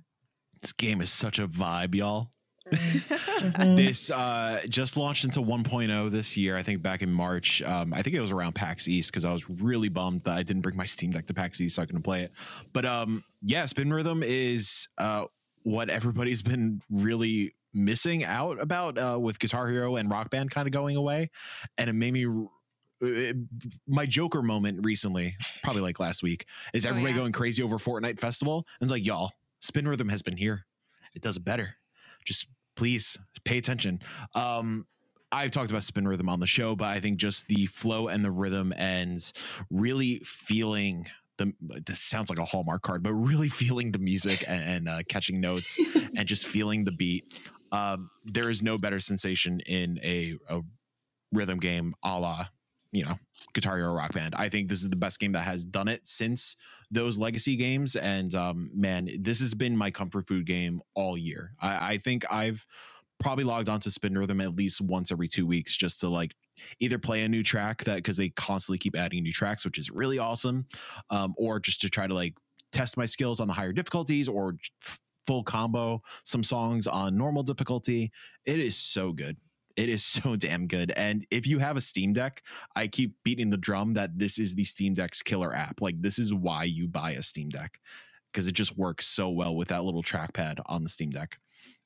And another really cool thing, and I hope they lean into it more in the years to come, Lena Raine has a track from Celeste in this. Uh, Anamanaguchi has a, a Oh track my in this. So I Mhm. would love if they just go super hard onto indie OSTs. Yeah. just make Oh, charts that'd for be those. awesome. So I really hope, yeah, I really hope we get like a Lena Raine Pack or, or some of these guest composers coming in and doing remixes of some really renowned uh, indie s- scores and soundtracks. So, yeah, So if you were to give our number eight uh, game Spin Rhythm XD an award, what would you give it, Mike? just vibe, the vibe. Just just the vibe, the vibe, vibe. the award. vibe Vibe award. award. Yeah. The one that I put I put feel like that can be while Mike misinterpreted. was. Is the only con of the Vibe Award. Yeah. Uh, I have Mike beating the drum award. Sure. also another another one that I don't know. Out of context, we might not be the allegations. Um, I How have. about the the Ika Ika award? I like that. Not sure how to spell it, but I do. li- That's. I think Yeah, we're getting I close. a think good we just have to like record you saying that and play it every time Yeah. someone reads it. Mhm. The I have um, I have trackpad like no one's watching. Like I don't know. It's something. um, I have can you feel the rhythm, and I don't know. Lost, lose yourself. So there's something. There's like a music pun. I feel like we can make. Is Mhm. what I was going for. I was Mhm. a hundred percent with feel the rhythm, feel the ride, get on up. It's Ooh, Yeah, I was thinking that too. Okay. Yeah. I, I was gonna. s- I, that's like the first thing that came into my head. But I was like, no, that's maybe that's too cheesy. But I think if Okay. we both thought of it, I'm definitely down for it. How about Mhm. uh the Cool Runnings award? wait, the what? Which one? These are, we, are our we awards. Cool. We don't need That's- to make any There's no sense rules. with our awards. We're making the rules right now. It's great. yeah, Wait, so what is it? Uh, the Cool Runnings Award. I like it. Guitar Hero died, so Spin Rhythm can run award. The Guitar Hero died for this award. Um, no, cool. Is it Cool Runnings? Right? Is The, this s- what it the? Yeah. Stairway to Heaven award. No, no way like that. Okay. Well, you know, whatever. I will say, like, this is a tough crowd. Unless you're Jill and all your stuff is good. Fair.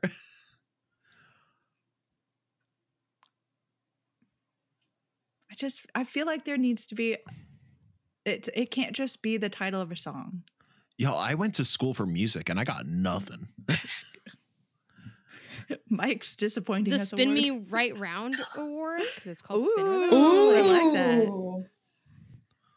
The Yeah, I Billy, do. the Billy Idol Memorial Award, even though he's alive. I'll do that if in parentheses it says even though he's alive. I'm just kind of writing Uh, down the couple different things we have. I don't know which one we're gonna. The Spin Me Right with Round Award is probably the best we're I going I like the spin me Okay. around. Okay. Okay, let's All do it. Spin me right round. Also, are we trying to repeat these every year? No, right? It's like specific to. No, the game. this is It's specific. specific yeah. to the game. 100%. No, this is it. These are our 10 categories. Oh, I I would love love it. it. would it would get too it would get too long, but I would love if every year we also give like pick a game that fits last year's cat like category. Yeah. That might take We too long, but that would be a fun. No, we're de- it's, it's our show. We- We, can do well, whatever we want. we could Janet. also do that like as the episode before, like almost Yeah, like I the was gonna prelude to say. the Okay, end of the okay, year. That's like, like it. our version like of the pre-show, basically. yes, Yes. yes. Mhm. Okay, number seven on the official top 10 list is the Cosmic Wheel Sisterhood. Uh, I'll go ahead and grab this one. The Cosmic Wheel Sisterhood, it's so. Yeah. Yay! Ooh, Yay. yay! Congratulations! number seven on the list. Uh, it is so weird and like it is a thing that is made only in the indie space. You know, it is uh you are playing as a witch who has been exiled from her coven to outer space. Um and she in desperation having been there for like a thousand years, I think it is, Jenny, Mhm. that um in desperation of not being able to see another human being for a thousand years has summoned like a demon to help her out of this situation uh who turns out to be really nice you know and kind of cool and chatty and wants to be a friend uh and and you make your magic is uh centered around tarot card readings in which it is not as much just sort of like t- like predicting what has happened or or feeling like it there's a lot of like the cards you pull actually have some real bearing on what's going to happen. So there's a great amount of diversity of playing the game. So if you go in and you make a choice it could completely change the way the game runs from there. And it goes from just like from that setup to like the world is pulling itself apart and it's all your fault and like the universe is ending and you got to figure out how to fix it uh situation. So 100% uh, like go it is hard to explain this game without totally giving everything away and i don't want to do that. But if you've not played this game yet it is 100% worth your time. Number seven on the top 10 list. Uh what awards are we thinking about for the cosmic wheel sisterhood Goth Girlies Rise me- Up Award. The spin me Goth right Girlies around award because the wheel. No, I was joking. the round Um, award i love it Just two awards. spin me right round two award Yeah. Electric Boogaloo. Um, uh, there's like I like the Goth Girlies one for sure as like a s- Mhm. at least as a starting point. I do think the thing I heard a lot about this game again, my colleague Sarah like loves this title, and she's like, "This is for people that were like really into Sabrina the Teenage Witch and other like Yeah. witchy thing." I feel like there's some, there's something in the the witch lore, the witch lore award. That's a little boring, but mm-hmm. something something. the that i vein. dream of award Ooh, Ooh. okay. Okay, this is a, maybe a bit of a stretch, but the hex appeal. Because it's got like Hex witches' appeal! hex. Oh, my yeah, I like that. Oh God. No, jenny that's, that's the it. Yes. best That's it, okay, because that wins also- 100% I love how that highlights the sort of trend we are seeing, especially in the indie space, of like it's witch time. Yes, Yeah. I love it. Mm-hmm. jenny's a genius My gosh, the one, uh, the pressure's off. I have the, my, my my one good idea. One. Jill liked it, so And- Which is if bad. Jill likes it. Oh, we're- it was the also writer. yeah. Ooh, that is good. Uh, moving on to number six on the top 10 list. And by the way, I should probably mention how we came up with this list. I was gonna all- call you on that, but I'm like, let me just call it at the end when we're Nah, done because it a you're already secret. partway. Screw 'em. You're, you're already We're- partway we're halfway done. through our list, but I'm going to tell everybody how it works. Um, we thank you. Shout out to Barrett Courtney who helped us figure out the very super secret solution calculations as to how Kinda Funny does their thing. Uh, we all contributed a top ten, which I will keep everybody's individual top tens a secret unless you guys want to reveal it. Um, and each game on everyone's list got a number of points considering where everyone had put it on their list. So these uh, top tens are a combination of everybody on on the show, uh, and and what they felt like was the top ten of the year. Uh, and Mike was uh, an agent of chaos. Can I ask why? I'm guessing that Mike had like, no, none of these games that are listed here. That's like my right, only Mike was just like in left field. I'm like, okay, I'm giving all these points to this game, but was the- okay. Mike's Did Mike have that voted for nothing? Nothing that was like communal. Is that the? He had some. He had some. Okay. But it was like these are not. I was not expecting certain things to pop up that I mean, spoilers. was- it's it's going to change in the next two weeks when IndieCast does theirs because I'm going to play so many things in the next two weeks. No fair, but okay, cool. you know. That's how it is. This is the official list. We can't change Janet. it now. Yes, Was Goobies on your list? it was. I, I was didn't put it on my list. No, he didn't. I I was so surprised. curious. You know what? I, didn't put it at number like- ten. You know, I was like, why like not? I was gonna was put a it fun as ten. time. f- I was gonna put it as ten for the vibe. I was like, nah, I don't know if I could do it. I don't know if I could. Turn, I- my- into my the No, I also my indie was game was put- weak, so I like didn't have a lot of titles that I like had to pick. You know I what I got mean? to, I was like, like- okay, I did have I like a list of 30 that like I was like, oh god damn. oh yeah, Right. Mm-hmm. I had like that huge list. I'm like, okay, I'm only gonna I'm gonna take this list and I'm gonna put the things only the for sure top tens. Yeah. And when I got done with that, I had like 15 games. I'm like, oh, what am I gonna do? Yeah, and like I I still haven't had a chance to like roll credits on Space for the Unbound. Like I didn't touch Slay the Princess yet. Um yeah. same with In Stars in Time. I met with one of the friends in the beginning of the game. like Yo, I'm in the same I same believe in you. spot. Well, not well. The same thing, but for Space Unbound, I'm like really early. Yeah. I'm like nothing crazy has happened yet, and I'm like I'm just hanging out. I'm getting cat food. No future spoilers. sorry. Moving on to number six of the official Indie Council Top 10 Chants of Sennaar. Janet Garcia, would you like to tell us about Chants of Sennaar? Yeah. Yay. Yay. Also, this is why I was like, let's not do the explain because it's like this. You know, yeah, it's now all- we've we get dera- established we get derailed so yeah. easily. I was like, I'm not gonna take us off the off the course. How Uh, dare you? Ja- I am focused. Chants of Sennaar is an awesome game. It is a puzzle language game. I just started playing this, I think, last week. Um, I'm not done with it yet, but I'm obsessed with it. Uh, it is my puzzle game of the year, I think, in many ways. Um, despite how many incredible puzzle games were out this year, which I think is a real testament to how great Chants of Sennaar is. So, um, the short version of the, I guess, gameplay pitch, like what you can expect to do, is you're going around and you're learning a new language, kind of presumably in each area that you're in. Um, I'm like, if I look at that, I, just, I don't know what's being typed, but I just know I'll start laughing. Um, oh, I just I sorry. no, it's, I'm not. Even, God damn it! I read it. It's so funny. Okay, okay, it's really hold on. funny.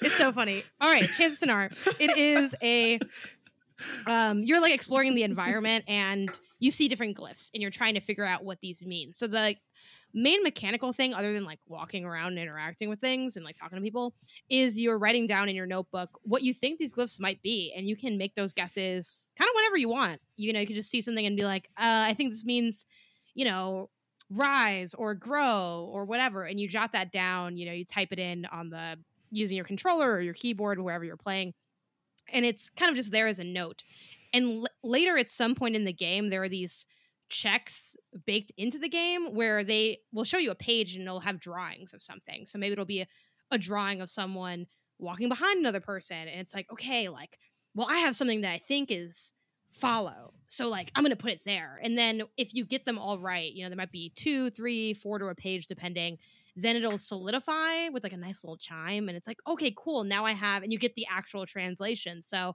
you know maybe you got um up and the actual thing was open but like you know you knew enough to like get the answer right and that's really what i like about it i like the freedom of how you can go about deducing um the big sort of tldr thing i've been sort of driving home with people when i explain this game now on the couple different pods i've been on talking about it is a lot of times to make puzzle games not frustrating, a developer might enclose you in a space. Like, hey, I don't want you getting distracted and wandering off. The puzzle's right here. Chants of Sennaar is the opposite. They're like, actually, go as far as you want. Keep walking around because as you go, you're going to gather more information and you'll eventually get to your answers, even if you get to them at a different pace than other players might. And I think there's something really really cool, really different about that. Like it's a game that I'm like obsessed with playing, but also I'm obsessed with seeing other people play because it's fun to see like we all interpret like language and thoughts and like visuals so differently and I feel like this is a game that kind of plays off of that in a way. Mm. It's a it's a nerd learning game experience and the art is gorgeous too. It's got this really stark color palette, kind of you know, think uh think Sable, think Rollerdrome, like this kind of cartoony bright pop as if like a you colored something in but you only had like base crayola markers and you just like went ham and like saturated the hell out of it that's the art style and it's Yeah. super cool so yeah love this title 100%. I got to see Janet playing, I think, the first chapter. yeah And oh my god and I, it- oh, dude i played that thing so slow when i saw my partner isaiah play it he was like he was like wait, i'm like it took me 30 minutes on stream to get past this one doorway like it takes longer on stream to do anything. Exactly. But watching Janet work through, and she's like, "I'm pretty sure that this is something like this." And I'm like, "Oh my god, she's so smart. She is like Aw, right on what this Mhm. is." Um, but yeah, I, I don't know if I even need to ask what number six, Chants of Sennaar, needs to get for the award because Mike has written down It's so the good. best award for this. Are you ready? Go ahead, Mike. The Chance the Rapper Award. That's so, So good. so I'm excited not only for this like year category, I'm excited to figure out what next year this will even Me mean. too. I love that. Like I know it was my idea, but it's so it's just dumb enough to work. You know what I mean? I love when Oh, that it happens is. in Yeah, it's brilliant. Yeah. Yeah. yeah, that was really good. So Uh, great. Moving great on to number five. It's brilliant. Number five, a space for the unbound. And I'm actually going to take this one because I'm going to save Jenny for the next one. Um, a space for the unbound is when I first played it, it was a demo and it was just the most bizarre. Like you start off, it's kind of anime AF. I'm not gonna lie.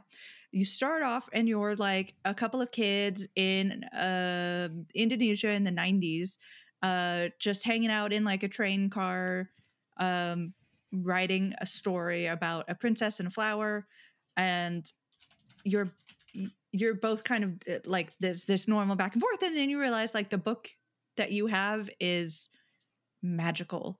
It is supernatural in in uh, nature. It has the ability to sort of let you hop into a person's psyche and either figure out what they're thinking, work through like anxieties or work through issues they're having, or a little bit more sinisterly uh, influence them to do things. Uh, and you get to play this throughout. Um, and the you play as the male figure, and your slightly younger female protagonist um, is full of social anxiety. You you see she doesn't have a great home life, uh, and you're trying to make the world sort of nicer for her. And in sort of doing this, um, you drown and die in the first like half an hour of the game. You you drown and die, and then uh, as you are slowly falling to the bottom, cosmic things are popping out and and things are happening and you're like what the heck is is going on? I don't even understand. And then boom you're in the classroom. You're not listening to the teacher. Your pr- female protagonist is right ahead of you and she turns around and she's talking about you being her boyfriend and you're like what happened? I was dead? And then it goes from there and it only gets weirder from there so that's why you should play this game uh, it's absolutely fantastic. I, I cannot stress enough that people need to get through it. It is so fun. Number five on our list, I am really interested in what award we may give this. Real quick though, I will say um, I haven't rolled credits on it yet, but I think Space the Unbound really solidifies uh, Studio as just one of the best, Mhm. stu- like the really strongest studios for for narrative driven games and just narrative and art in general. Like Mhm. it, they're, God, they're just so good. Which is 100%. tough because like that is out of all of the genres, I feel like strong narrative games are like the hardest to really nail. And so the fact that they just knocked this out of the park is outstanding. and constantly, like Yes, when the past yeah. was around, still like one of the most Yeah. renowned games that have ever been Mhm. crafted. Okay. Mike, did you write this award again? Of course I did. It's a Space Okay. Jam reference. Space for the Unbound. Oh. oh. I was trying to think. I'm like, is the main Oh. guy named Michael? Like, I don't couldn't remember. That's I why like, I, I like the image of Bugs Bunny holding Michael's secret stuff. So the Michael's secret stuff award. Okay. I like it. Space Jam. I'm not gonna lie. reference. It's it's no the Chance the Rapper. You know what I mean? It's I feel no like yeah. the Chance the You- Rapper. Of course not. No, no, no. you don't hit like lightning twice in a row That's not- or whatever yeah. the saying. Listen, I'm at I'm at the peak of the mountain. I can't jump. ever I'll- I'm gonna since fall you off, won know? the award for coming up with the Chance the Rapper award, you know, it's gone straight to your head. Um, it's very true. let's see. It is funny though. I'm not gonna lie. I am amused, but it's not as amusing as the other As, one. as long as I'm here to amuse you, Janet. You know, So many many are. That's what that's what people get up for. it's true. Um, I don't know though. Um, like I know it came out early in the year, and so it didn't get a lot of fanfare. Was it for, like- January? It was Yeah, it January. It was January. January. Honestly, the Out the why- Gate Award or something? I don't know. Like Ooh, I the kinda first out like the gate. I know that's negative because the saying's first I out the like gate gets that. I like that. so- Let's do it. I like it. Yeah. Yeah, First I like the out, out of the gate ward. So 'Cause no I Michael do remember- secret stuff. No, we'll, we'll apologize, table Mike. table that for next time. Okay, we'll Yeah, table it. Okay, we'll cool. circle yeah, back I got you. We'll circle that. Okay, cool. Gotcha, gotcha. I will say because it was a January game, that's why I was like pleasantly shocked that it got the TGA nom. Yes. Yes. Yeah. So glad to see that nod. Mhm. Uh, number four on the official top ten. We're we're in the top five. Everybody. Woo! Uh, oh, I guess not. Slay Yeah. the Yay. princess. Yay. Yay! uh, so Jenny, I want you to go ahead and take this one. Okay, so one thing, just a little self reflection as we wind down the year. I'm learning I am a time loop girly. Like, I love time loop games. I am here for all Yep. of the time loops. Um, Slay the Princess is another time looping game, um, but this one is super.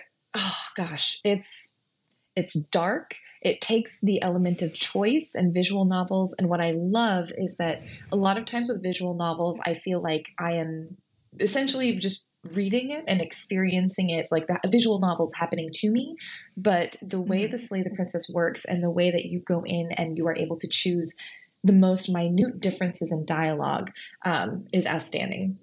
The story is you are just a disembodied like you are a being. You don't really know what you look like. You don't know who you are. And this voice dubbed like the narrator just tells you there's a princess and you need to slay her.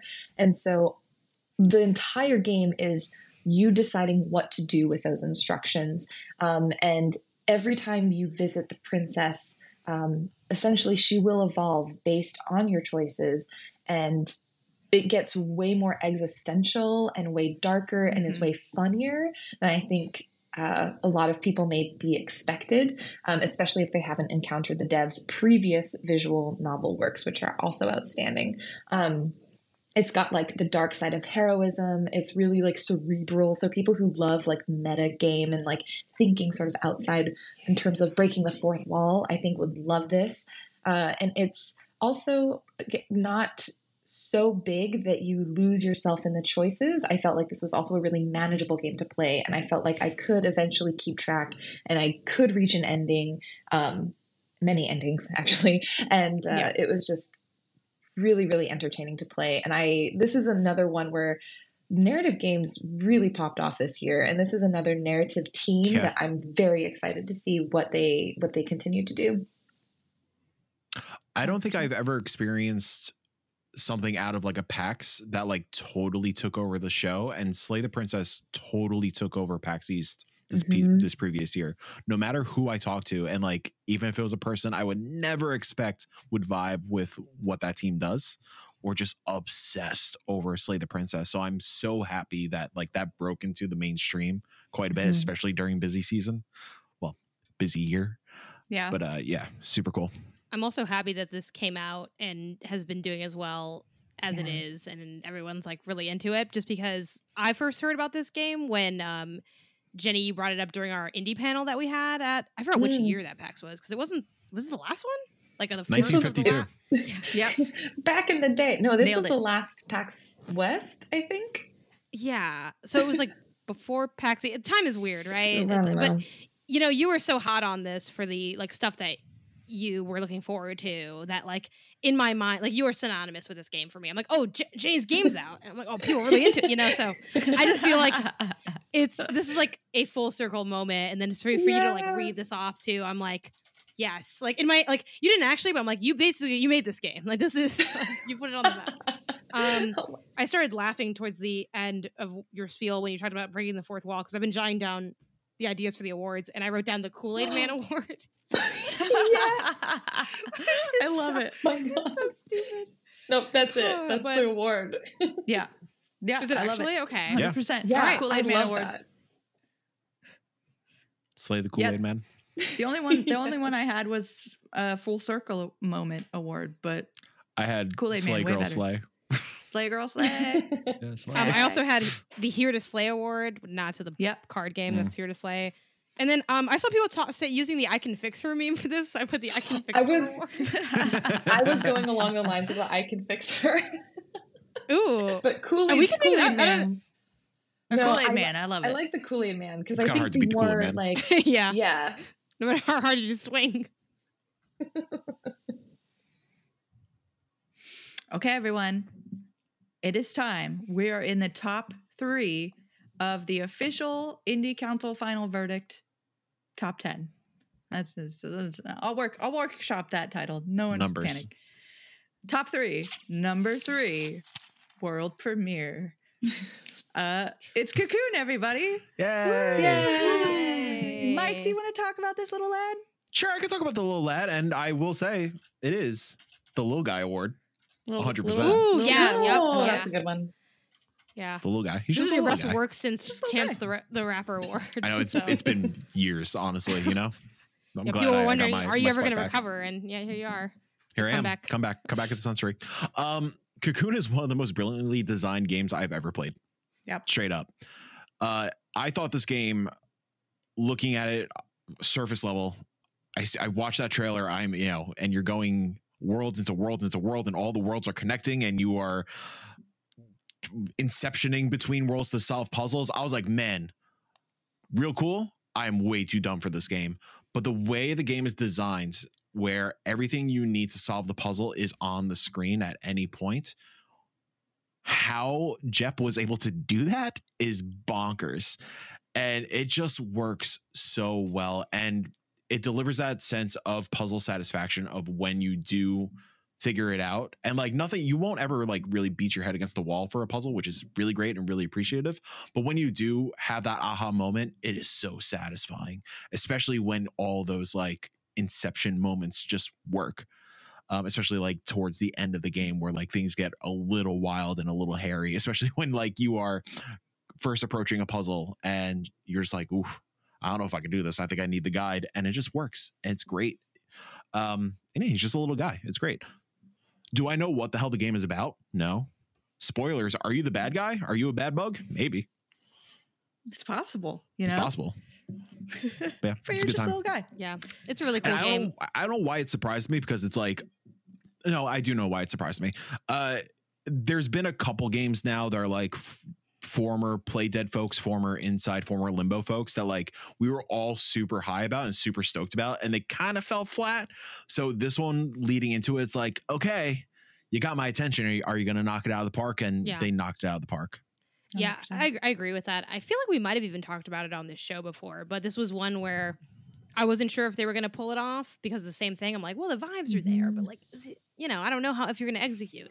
Um, and playing it at SGF, I was like, yeah, no, this is incredible. Um, and I was wrong to ever doubt it. Uh, and the full build was just as, if not more, delightful as it progressed through. Platinum is fairly easy too. That I did use a guide for, but um, yeah, and it's like I like that. I- I'm kind of into the games where it's like, what's going on? Am I going inside? Am I going outside? It's like I don't know. Like at one point, I'm in another area, right? Yeah. yeah. Yeah. Let's- anyway, let's talk about number two. I'm just not even gonna. I'm not even gonna. I'm, I'm out. I'm done. I'm done. Something else I want to I'm highlight my is, is the uh how the checkpointing system is laid out in the menu. I think it's just so like eloquently Yeah. designed as well. Like again, just like front to back, whether you're in the menus, whether you're in the gameplay, just the design overall is really something special. Yeah, Um, s- well, last thing too, I guess, to recover from my terrible string of words that I strung together.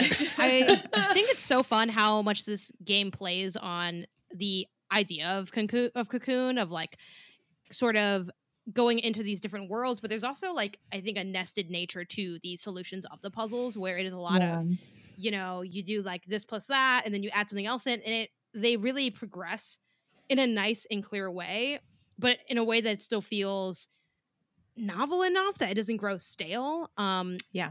Also this has one of my favorite moments in gaming this year where you pick up one of the orbs at one point and you like throw it down i like call it like you're dunking a little basketball into a little hoop Mhm. Yeah, it's Um, great. great. and that's cool like you know it all comes back to space jam at the end of the day Uh, so Yeah. the Michael Secret So Stuff this Award it is- comes back. yeah no honestly but little guy is so There's perfect little because guy. Because there's so many games guy. too that like this like just a little guy. Mhm. Just a little guy, yeah. Okay, moving on to number two. And I'd like to point out at this point that I believe for the most part, we majorly all voted for the top three games. They mostly made everybody's list. Yeah. Nice. Looking at one particular person for some of these that didn't, but. Uh, number two, uh, top two of our It's the holidays. Be nice. yeah, um, it is Dredge is our number two game. Woo! Shocker. A hundred Who would have percent. thought? Uh, Jenny, do you want to jump in on Dredge? I would be happy to because this is this is another one. It's like I learned about time looping games and I learned horror games. Like this was the year for horror for me um, between Slay the Princess and Dredge. Um, what I loved is Dredge is essentially a fishing game. Um, you have your little boat, you can sell your catches, you go around the world, and you can catch fish. The twist is that this archipelago that you are exploring at night um, and even sometimes during the day. Who knows? Weird things can start to happen, and you start meeting this cast of characters, um, and you start getting pulled into this mystery with some artifacts that you are being asked to dredge up for this one mysterious collector. Um, I think that this game does an outstanding job not only of creating the cozy atmosphere that we often attribute to fishing games, that relaxing, chill, like vibe um, of just zoning out and catching fish, but it has some of the most beautiful building of tension I have ever felt in a game, at least for sure this year, um, in terms of just knowing something is around the corner or just under your boat or maybe coming around the cliffside. And feeling that sense of dread in Dredge um, made it just one of those standout games that I found myself recommending to people of all kind of gaming styles, which was also really cool. It just you could recommend this game to basically anyone and they will find something they love in it. Yeah, Yeah, there's nothing else really to say about Dredge. It is one of this year's best games, hands down. I, I will add just um I think it has one of the most profound endings also. And I'm mostly talking about the quote unquote bad ending. I think the bad ending of this game is I so punk it. rock. I it's so good. And like one of the most beautiful like final screens as well that I've ever seen in, a, in done in a game. It's so good. 100%. What are we going for the award for Dredge? Uh, the only thing I have is Everything's Fine award. Okay, I'm That's I'm where I op- am. I'm That's definitely where I'm open to starting. it. Um, I Yeah. have the tripping of the sea.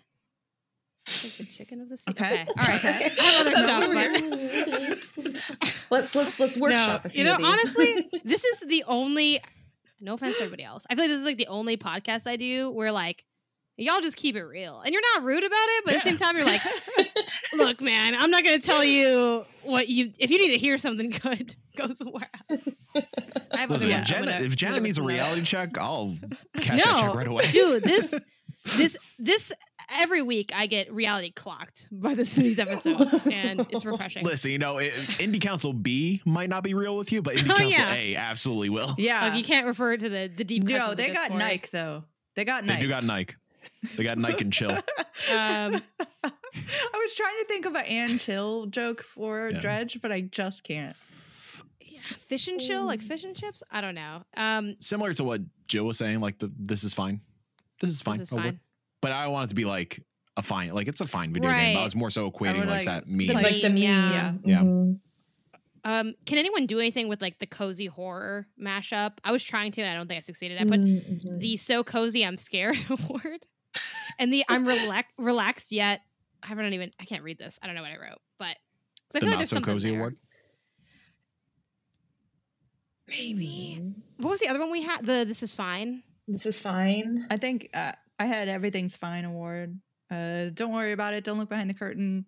Um, hmm. I'm kind of something about with the Hook. curtain. Yeah, I was Okay. gonna be like like Also, the, no. anchor. the, the other one I never- had was uh, the yo ho ho and a bottle. Not the of rum. mic. Oh, I was gonna say not the mic special not award. Michael's you- secret stuff. no, not that. one. Unfortunately, not a good fit. Not a good fit. Um. I have Go Fish too on the nose, and then I have Take to the. on the I know. I have Take to the Seas. Like I don't know. Like ah, whatever. Maybe just this is fine then. Is that the? No, we, we were so good for eight other ones. I know. Yeah, you're right. We have right. to come up with a better one. I do like this the is our um, number two game. my favorite idea that got lobbied was the behind the curtain award kind of thing that Jill was playing with. Can we do anything with Mhm. that? I also like the hook idea that got thrown out too, but that was just a word. like more, Yeah, more that's word than idea. just like Here we go. 60 boat puns. The sink and swim award. I love it. Sink and swim. The Hmm. Resident Evil Inventory Management Award. I don't know. Ship Uh, happens. Ship Ship happens. ha- I like it.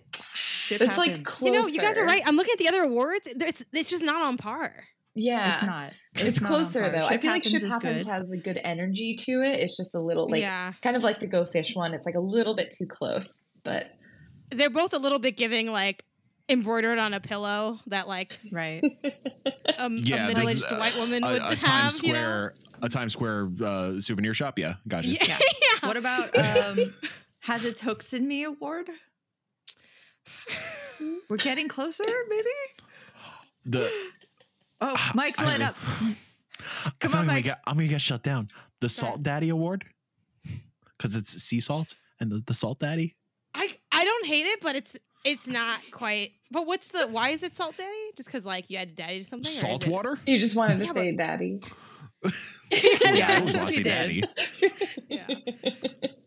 Could say the Dredge Daddy Award. I'll go with that. Yeah. Could it be Hallucination. That's that's the thing. Uh, That's that's why I was going with the Balls like. Award. Yeah, that's why I was going with the trip into the sea. But you know, Oh, that's what you meant. yeah. But if you have to explain it, as soon as I, as soon as I started explaining, I knew I'd lost. Like Yeah. I knew Yeah. it was If- over. But Nightmare Fuel, Tripping Balls. One of those, maybe. uh, nah. Wow, that's the rest of our life, huh? Let it are. it's tough because the other ones The are Let also It Burn good. award. Mm-hmm. Come- Uh, someone exp- explain the game again, Jenny. Maybe. I feel like too, you did a really good job explaining it. I felt like you touched on all of the. Yeah. I think maybe something with trinkets, the gr- the the gremlin Micro award. secrets. like you cash. Gremlin Award. Reading on a boat award. That'd be my best the one. I'm on a boat. the, I'm on, the, on, the the I'm on, on a a boat, boat award, award. The I'm on a on a boat boat, award. like the Yeah. 2008 I'm on a boat award. I want that. From the the old meme. I'm like, hey, do you guys remember this meme from 2010? I think Yeah, you remember this hit track? Uh huh. but I the actually Gone literally... Fishing Award. No, it's just Go Fish, No. but with the different conjugation. Really. Mhm, mhm. Boats and Hose, the Boats and Hose Award. Same energy of I'm I mean, there boat. are boats and there are other people you talk to, Mhm. but like that's not. It's not quite enough there. How about best fishing minigame? Let's just go. No. Let's go. Let's go. That's too really normal. Yeah. Normal. Let's go really Also, normal I feel with like it. I would also argue the fishing isn't a minigame. I think it's the core game. You know what I mean? Like, Mhm. Hit the, hit the deck. Like, it's- There's there's something there. what would we say is the essence of Dredge? what is because- the essence? Because of I feel like everything else, except for the Chance the Rapper one, but that one's just good, so they could get away with just being a pun. Yeah. But everything else speaks to the essence of the secret sauce is. of the game. I I guess light exception too to Space Jam Bound because it kind of got like a oh it was like the first thing from the year kind of thing. Um, I like the idea of the cozy sinister combination because Yeah. that comes up a Mhm. lot. So I really want to come up with. like Um, is it like two sides of the same coin kind of situation like like the dual person like the dual um i don't know The Harvey The Two du- Face Award. yeah, the Dual Lipa award, I like dual, Yeah. like I don't know. Um, there's the duality award. I mean, that's too like formal though. But I like. I, I think I'm cool There's, zoning like- in on the. Slipknot's Duality Award. The You just Duality Award say sponsored by Slipknot. Slipknot. it's a good track. It's a good song. Honestly, I was thinking. that's that's Uh, warmer. I like I like that, but I don't I don't know if I love it yet. But the duality award sponsored by Slipknots is actually really funny. i kind of like Slipknots the the full if you yeah if you do the full award like that i am the Duality that. Award Yeah. sponsored by or powered by Slipknot. Are we are we going with that? Is that is that a lock? I push my fingers into my eyes. Yeah, let's go. Metal. Okay. I, I feel I I feel good. Jill, you're kind of got. I don't know. I think Hmm. I can't imagine If Jill the answer listening if- to Slipknot. okay, I don't say Slipknot either, but like I just you know Slipknot's lovely, you know? I do have a very specific memory lovely. of my life where um I was in a park with a bunch of friends and for some reason someone walking by like needed to shout this out to us in particular. Um Slipknot won't be cool in 5 years and then just ran away. Cool. Yeah. That's literally wild. my touchstone. Swimming with the fishes award. Sleeping with you don't swim though. No. Well, do you swim? Um, Sleep. no, sleep. right? I meant to say sleeping. Oh, yeah, sleep. I meant to say sleeping. I think The gabagool es- essence. The Gabagool, With the fishes. gabagool. I do like I do like the, The Hudson duality River one, Award. but I Oh, think we should oh. explore other things. Yes. Wait, There is a Christmas song that I got stuck in my head that I somehow changed the lyrics to, and it's um filled with joy and fear. I like it. Dang it. Sorry. We're Jenny, you're not ever going to get to number No, one. No, we're you getting guys. close. We're really close. we're gonna go. No, Thank God it didn't this happen for each category. This is not it, but 'cause, quick. like, do you have one? I was No, gonna say ahead, quick. Quick side note while we were Yep. thinking about this. Do do you you guys get the uh super rare games uh Christmas card? I don't think they give me. No, I don't- I don't think so. Mm-mm. So they've been sending it to me for Sure, a couple sure. years now, and I was like really stoked that I got the shipping notification that it came through. Um, it got shipped to my old address in New York. and I'm very upset about that. Oh no. The- Ah. Jill talking about Christmas music reminded me. Yeah. Jenny, continue. Okay. What about like, um, okay, because like Oh, the under. How oh, about undertone, undercurrent? yeah, I was like, what about Go, like, Jenny. like like dark undercurrent or like sinister undercurrent or like like I don't know. There's Cozy something about like yeah, cozy Deep undercurrent. I don't know. Deep waters run The deep- scared. I don't know. That's like a bad a t- a- those little like strap lines that you have to do at the bottom of articles. Um, which I write those too, and they're they're almost they need to be bad, which is probably why most of my ideas are the way they are. Um, isn't there a word for what's that thing that like if you get stuck in it, it pulls you underwater? What is that called? It's like a rope. I Oh. think the- like I think it's Yeah, but undertow. undertow, Say word. I feel like it sounds. It, It makes me think of kind feet of too much. Is the thing. or like the what are those the Vortex. sneak waves? Um, Rogue wave. Yeah. Sneaky wave Yeah. award. the sneaky wave. even know. Ninja wave. Uh, It's, Okay. it, I think it's been like 15 minutes. Yeah, we're I really have know. to pick one. honestly, I I hesitate to like push us towards something that we don't all love because I feel like we loved all these. I do. I'm kind of into the Duality Award Uh, sponsored by Slipknot. Yeah, Okay, I, I, think want to throw this one one out there. Hold on, hold on. remember. I think I How have, about Cozy Cthulhu Award? I have one more dumb one. Okay, okay, I'm ready, Mike. One more. the Jack Dawson Memorial Award because Titanic, he died. It's Yep. water. No, we got that. That was great. okay, I I think- think it was like not. I think, I the, think duality, the duality yeah. award. Um, yeah, Also, shocked this didn't happen for every single category. Right, shout yeah, out. we had a I good it's run. kind of We We were run. doing Yeah. so well. We apologize, everybody. We're having fun though. They love it. Number Yeah. 87 on the charts. Let's go. Everybody, on- everybody in. Okay, I've been waiting for us to talk about that because that really Yeah. floored me. I was like, I guess I have to increase my self esteem because I just I just figured because we're so new that we wouldn't Yeah. be Yeah. that Yeah. high. But shout out to all y'all. Also, too, shout out to apologies for not remembering your name offhand, but someone walked up to me during um, Day of the Devs and were like, "Hey, I love you on in- on Indie Council," and I was like, "Oh, yay! Like that's so cool to so get recognized for like the show." Um, yeah, 100%. thanks for listening, y'all. Yeah. Mhm. Suck it, MinnMax. No, for real. I'm like, hell, I love when like this, what, whatever the next, whatever the newest thing is the thing I'm repping the hardest. All right, like yeah. y'all had my my marketing time. Um, okay. Moving on to number one, the top game for the Indie Council in 2023, and it is Venba. Woo! Woo! Janet, you want to take this one? Yeah. Um, Also, also, Janet killing me with with her Slipknot f- No. wording. Come on. I okay. Literally, I was g- tabbed out. I, it's all right. You fix it later. Skill Fix it. slip lip Yeah, What I was this? tabbed out because I'm Talk like about Slipknot. Is it spelled like one word? Is it not? I had no idea. But what I do know is that Venba's a, a great video game, um, Uh-huh. and it's very much giving like I oh I had to present this. I just sent in the Google slide.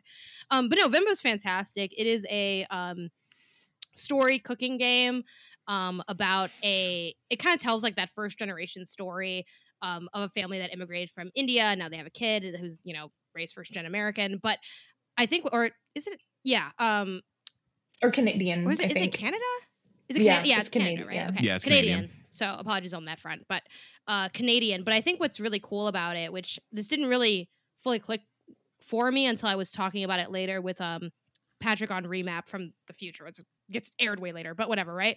He mentioned how it's interesting that uh you kind of see both perspectives of like both like the parent and the child. Like you kind of can empathize with both because it's sort of looking at it from all angles, which I think really is one of the many things that makes Venba special to me. Um, I talked about this, I think even just last week or two weeks on the, ago on the show, where I kind of came into Venba thinking, okay, what are you going to say that hasn't already been said in this story? It's a story that, like, you know, I'm sort of familiar with the vibes being, I think, first generation myself. And it's like, okay, I, I get the beats you're going to hit.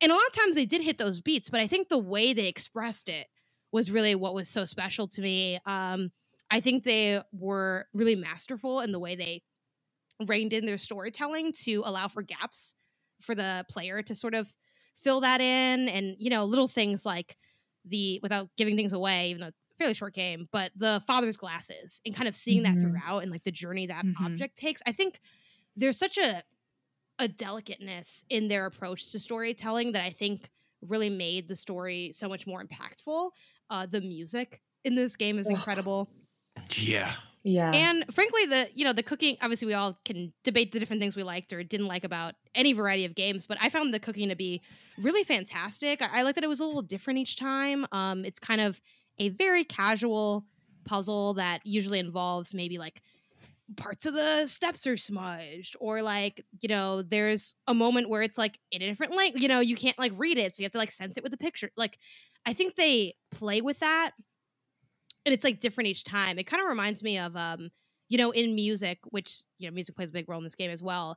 It's this the idea of you want to exhaust a musical idea, so you want to introduce it, bring it back. Now you said it differently. Now you layered it, and you see that in within a good song, and sometimes you even see that within a good album. You know, I think of like Bo Burnham's Inside, especially the extended cut, Mhm. where you see him like getting all the juice out of an idea. And I feel like Venba was the video game version of that. You really saw them fully exploring the different ways they can play within the few things they decided to do in the game. And I think they got the most out of everything they did. Um, I feel like this game was this year's unpacking, where you might hear it and be like, yeah. "Oh, I, kind of know what that'll be," and then you play it and you're like, "Am I crying?" Like that. That was Venba, Mhm, and mhm. I loved every minute of it, front to back, quick playthrough, wonderful game. Yeah, the game it was it's my favorite game of the year. I it's one that I cannot stop thinking about. Um, I was definitely ugly crying by the end because also I'm first generation on my mom's side. And what I think was really special was watching. I, I cannot remember the name. Well, many streamers did this, um, but uh, people playing with their moms who are Indian, who like don't typically play games, and having their moms actually know how to do the cooking even before the streamer would, because the, That's it was so real and true to like the actual process. And I thought that was so Yeah. beautiful to watch. Oh, just outstanding. 100%. Our Mhm. number one game of 2023, Venba. What award are we giving our top game this year?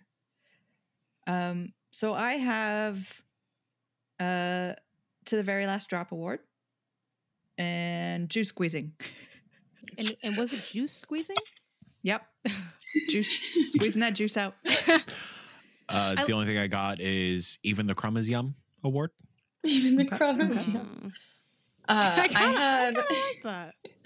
I had uh, the Smell-O-Vision award because like you can basically Yes. smell everything you see. Um, and then one that was like kind of stealing from Cosmic Wheel, where it's like breaking the cycle because it was like the generational. It has this like Mm. generational sort of cycle trauma element um, that I think is really interesting. But yeah, Smell of Vision I think is the one I'm leaning a little more towards I'm kind of into that. of my I didn't really choices. I like it. I just put I put Goaty, and I'm like, that's boring. um, it's like, oh, it's a top game, you know. Um, I like the Smell-O-Vision one because I could see, I see a future with that, so I'm, I'm a little inclined for that one as well. How but about um how about uh the We Eaten Award? Feasting. We feasting. We feasting. the you ate with this one war? you ate Again, I think it's gonna be too dated in time, you know, a little bit. Um, I mean, I'm happy with Smell-O-Vision if that's where we're going. Someone cooked in here. We let them Honestly, cook a I- Let them cook. the lesson. honestly- Okay. yeah. I'm down. I'm down. Let them cook. All right. So good. Mhm.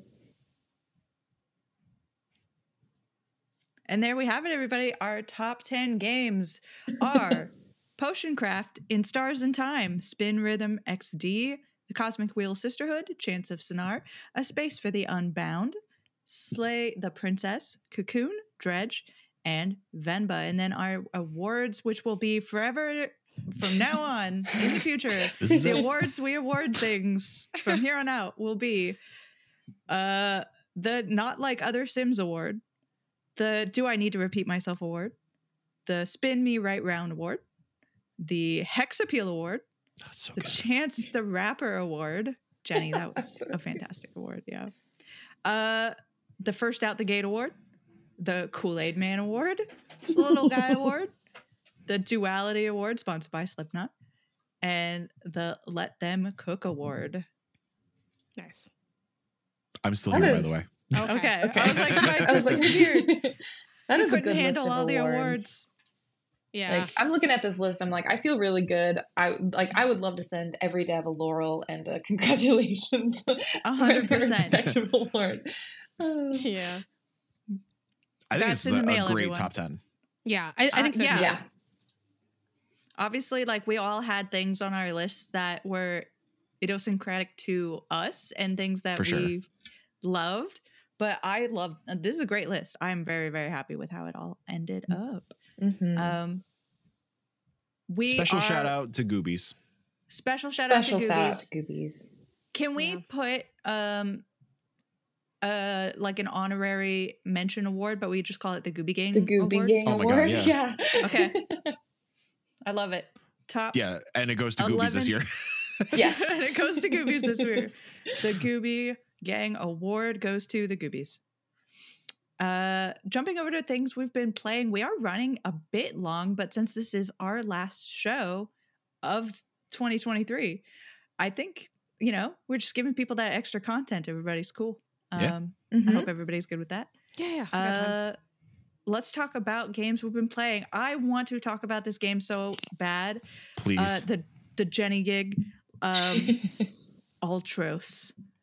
Ultros is so good. Jill, Yeah. all I want to do is play Ultros. Play more and I'm Ultros. so mad that Jenny is stealing the key from me. Yeah. I was Just- like, I have to I have to finish this before because we got the key from Jenny, you know, disclaimer. Um, and it was like, okay, you have access to this until the, you know, this certain Today. day and it'll cut off. Yeah, today essentially. I'm like, no, I need to play this more. It is so, so, so good. And it's like, it is a game for anyone who has seen um when did this first show up? I feel like it was at like we saw it at Day of the Devs Sure. very recently. Um, but you'll you'll recognize it as like the psychedelic Metroidvania type game. Like if if you've been paying attention, that's that's probably what you'll remember it most. Yeah. And every frame of this game is a painting. It is unbelievable how not only beautiful but like intricate everything is. Like Go ahead, Mike. I see your I see your mouth moving. No, I just um I told Kyle last night because we recorded uh, like our just fresh impressions of it, just like playing through the demo and putting it up on YouTube. Um, I told him during that recording, I was like, "Yo, I hope this game becomes like my obsession because I really want something in this game tattooed on me, like some of the Yeah. background elements, some of those um." I call them mommies. They're probably not mommies. Oh yeah, Jenny, the mommies. Don't I correct me. it. It's fine. I'm calling them that from here on out. I gotta look this up. What's going on?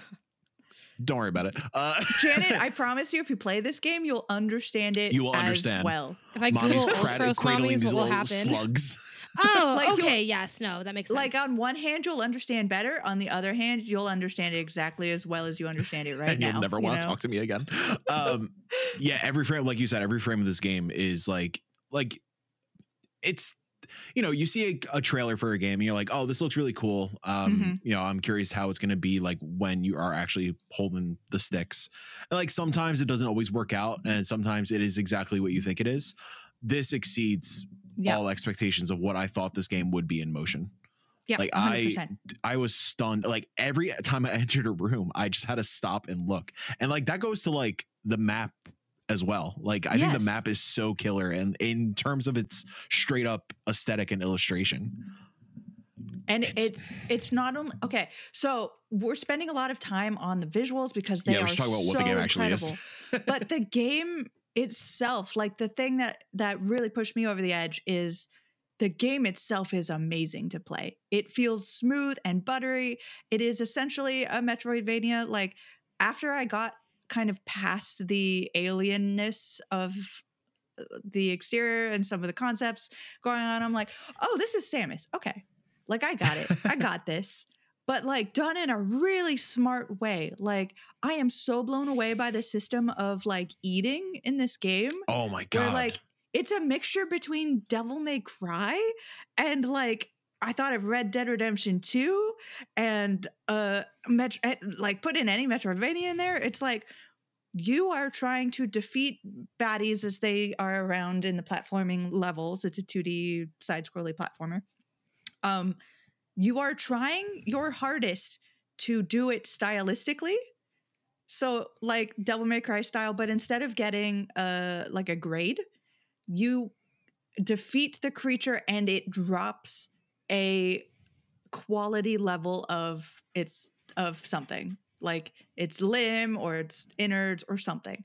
Um and if you've managed to be stylish stylistic about how you've defeated it your quality of thing is better. So if you're dropping like a tentacle you can have like a super high grade sparkly tentacle or like this is such like dubious mashed up pulp that you messed up so badly um and when you eat this you can gain health which is like okay that's cool but on top of it you get sort of points into a set Nutrients. of yeah nutrients that are like columns represented by different colors and those grow as you're eating different things and when you head over to the skill tree you spend your nutrients that you've stored up on certain abilities.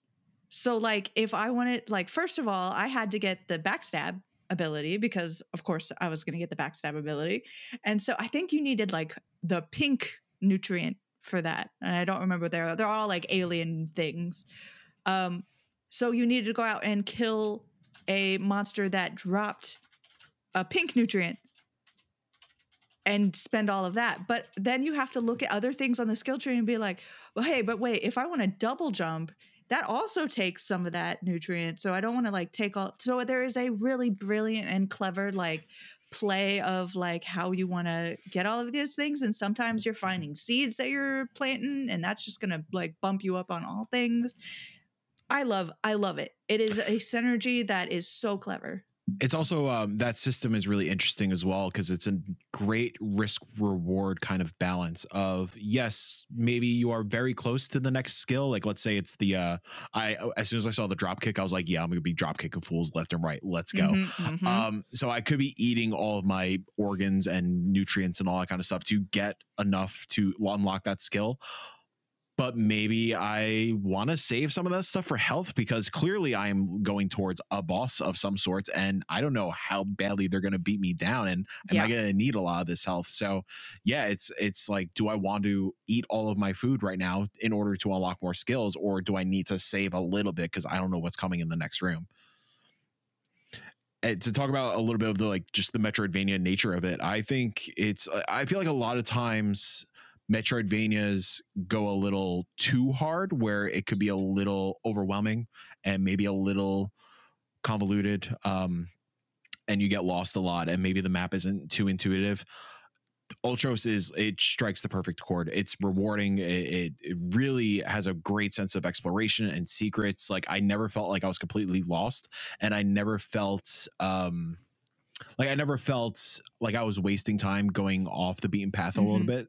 Like they were like going through like let's say choosing left or right I, I go left first and then like cool i found a seed that i could plant to get a really cool uh nutrient that will boost all my stats a little bit. Or getting a really cool piece of food that will boost my nutrients in order to get a cool skill. Awesome. Wasn't too big of a side adventure. Let's continue on to the main path. Um yeah it's just it's really really well designed. Um and also j- the combat also is super snappy and feels great and responsive and it always felt good taking down a baddie and getting a lot of that perfect variety stuff and um love the ricochet mechanic where you could kind of shoot enemies into each other is really cool Yeah. the music is fantastic that boss fight that we got to do is fantastic the characters are stellar and i cannot wait to learn more about them Yeah. The narrative is something that really blew me away as well. It is one of those like galaxy brain like things, not, like almost literally galaxy brain things. Uh, I I won't be able to tell you the that thing I understand anything that happened. well here's the you thing know, the- if The thing. it's But- you know it, the preview is out there and stuff like you know clearly jenny and the crew are comfortable with sharing this kind of insight with us but this these devs had the gall to do the death stranding reveal trailer thing of having the seven homies like floating in the sky and like those are your things that you have to save defeat something like that and we were talking about uh, in stars and time and we were talking about slay the princess it's a time loop game Yeah. which is I, gnarly my last note in my journal, because I write notes as I'm playing games, literally says, Did I break the universe or did it break me? And Mm. that's That's literally line. the jenny my that last yeah. Like literally that was my last thought on this game and that's uh, like if it it started out as a game where i'm like i'm keeping this on my radar this looks real good to like this is the top of my 2024 Same. anticipated. Same. Like yes, february 13th i believe is the release date that's out right now. God, I can't wait. I know. February. I'm so excited. Uh janet i want to throw it over to you for games you've been playing Yeah. Um, I'll leave one of mine for because I think me and Mike have crossover for one, so I'll save that one. But I um, I'll start backwards. I did Janet Demore is a slumlord and a witch at Day of the Hell Devs as yeah. well. Oh Which God, uh, also shout to I don't know if it was the dev team or PR who emailed me about it, but they mentioned sorry our villains named uh, like with your name, you know, Not but like which I thought was cute. I was like, oh, that's a little personal message. Um, this one's interesting for me because I I like a lot of things about it.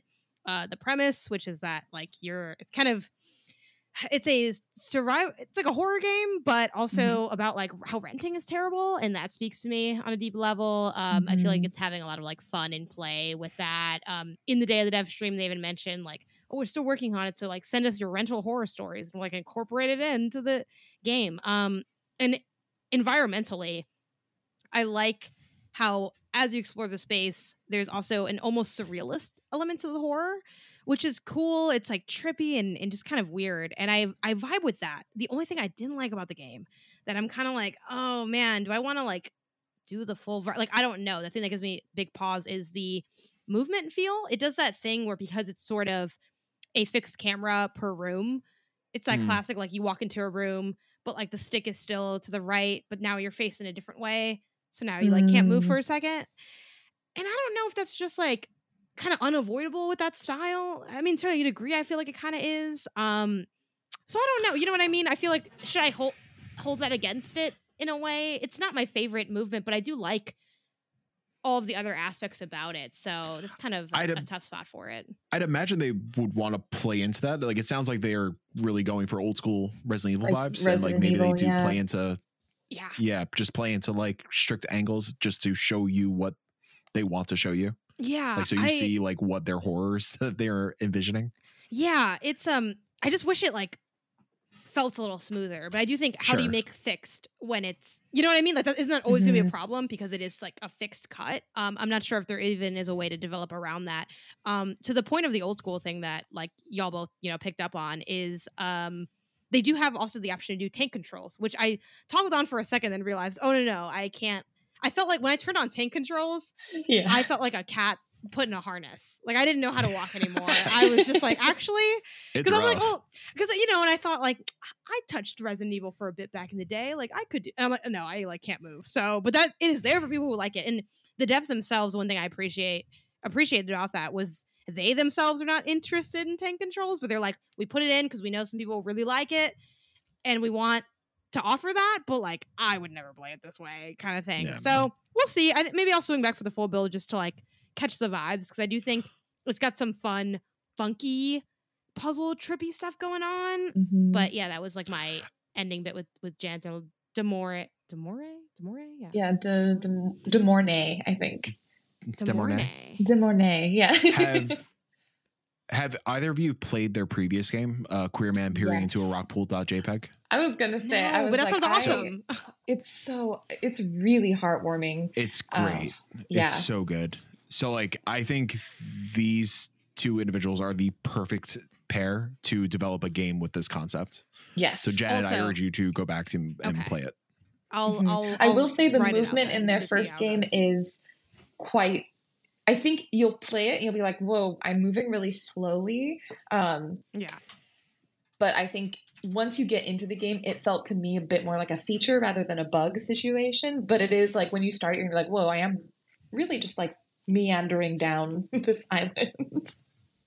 yeah I think that can be kind of like a it's it's not an impossible hurdle to get over, but something that I'm like, uh, I wish this like felt a little differently. But the all the ideas are kind of rad. Um, Yeah. I also really popped, which I felt kind of bad that this was the thing I popped for the most because technically another game. But when I was playing, I went to the kitchen in this game, and bro, they had Gubbins refrigerator magnets, and I was like, yes, "Oh snap, I is this saw Gubbins?" And they're like, "Do you play Gub?" I was like, "Yeah, I I Gub." You know, I've been known to. Oh, we gubbin. Hell yeah. yeah, that honestly, that might win the Gooby Game Award next year. I'm not sure, but um, that was a fun one.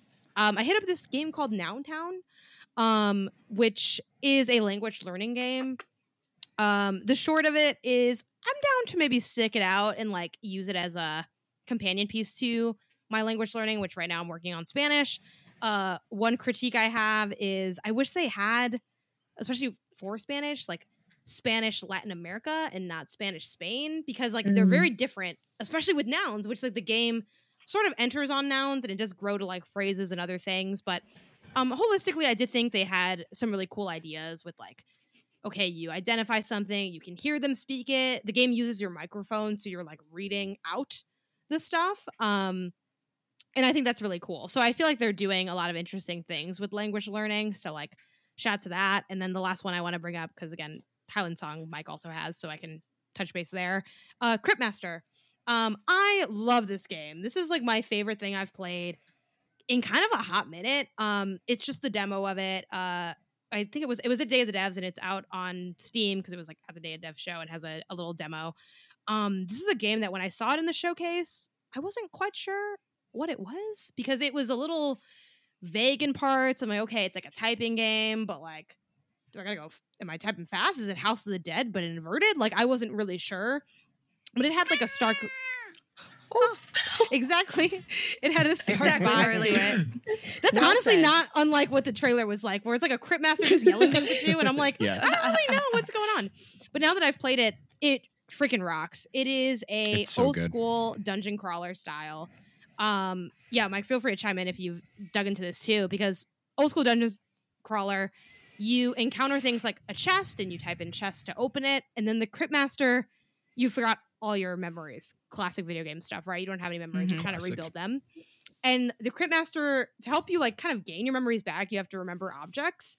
So the crypt master will have this object, and you can ask them to do things to the object usually like sensory based things so you can you know say type taste and they're like lick it and be like this tastes disgusting you know next question you know there's um i came up with lift is one to see like how heavy something was and they're describing it and then you see on the screen it'll be something like maybe i don't know whatever many letters it is for the word of what the object is. So like one of the objects i found was like a shield and i'm like okay i think it's a shield the letters fit. I type it in they're like cool. This gives you just as a fake example like now you earned like an l and a d to like your letters that your party has and then from there you're trying to guess what word is associated with whatever party member and that's going to be an ability. And some of the abilities are like a little obvious like oh this is hit.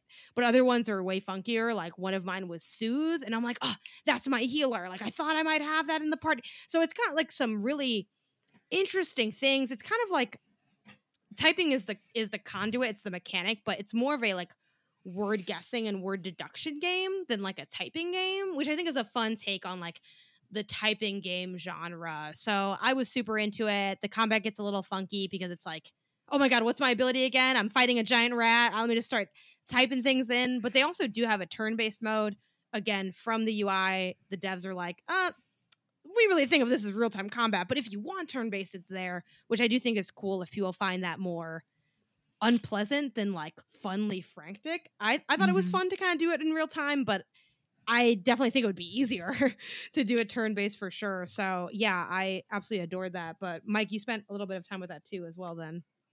Yeah, I played this at some point last year, I think maybe. Okay, um yeah, yeah, you hit the nail on the head. It's this really dope take on a old school dungeon crawler, and like everything you just said, it. I will add, it's really impressive what you can say to the Crypt Master. It yes. seems like he has a response to everything, and it's horrifying. And I don't know how that works uh, development wise. Um, and I didn't get it to work in again. It was like a year ago, so yeah. obviously it probably just wasn't like implemented super well yet. But there will be a, a input mode where you could use a microphone and talk oh, to the Crypt Master.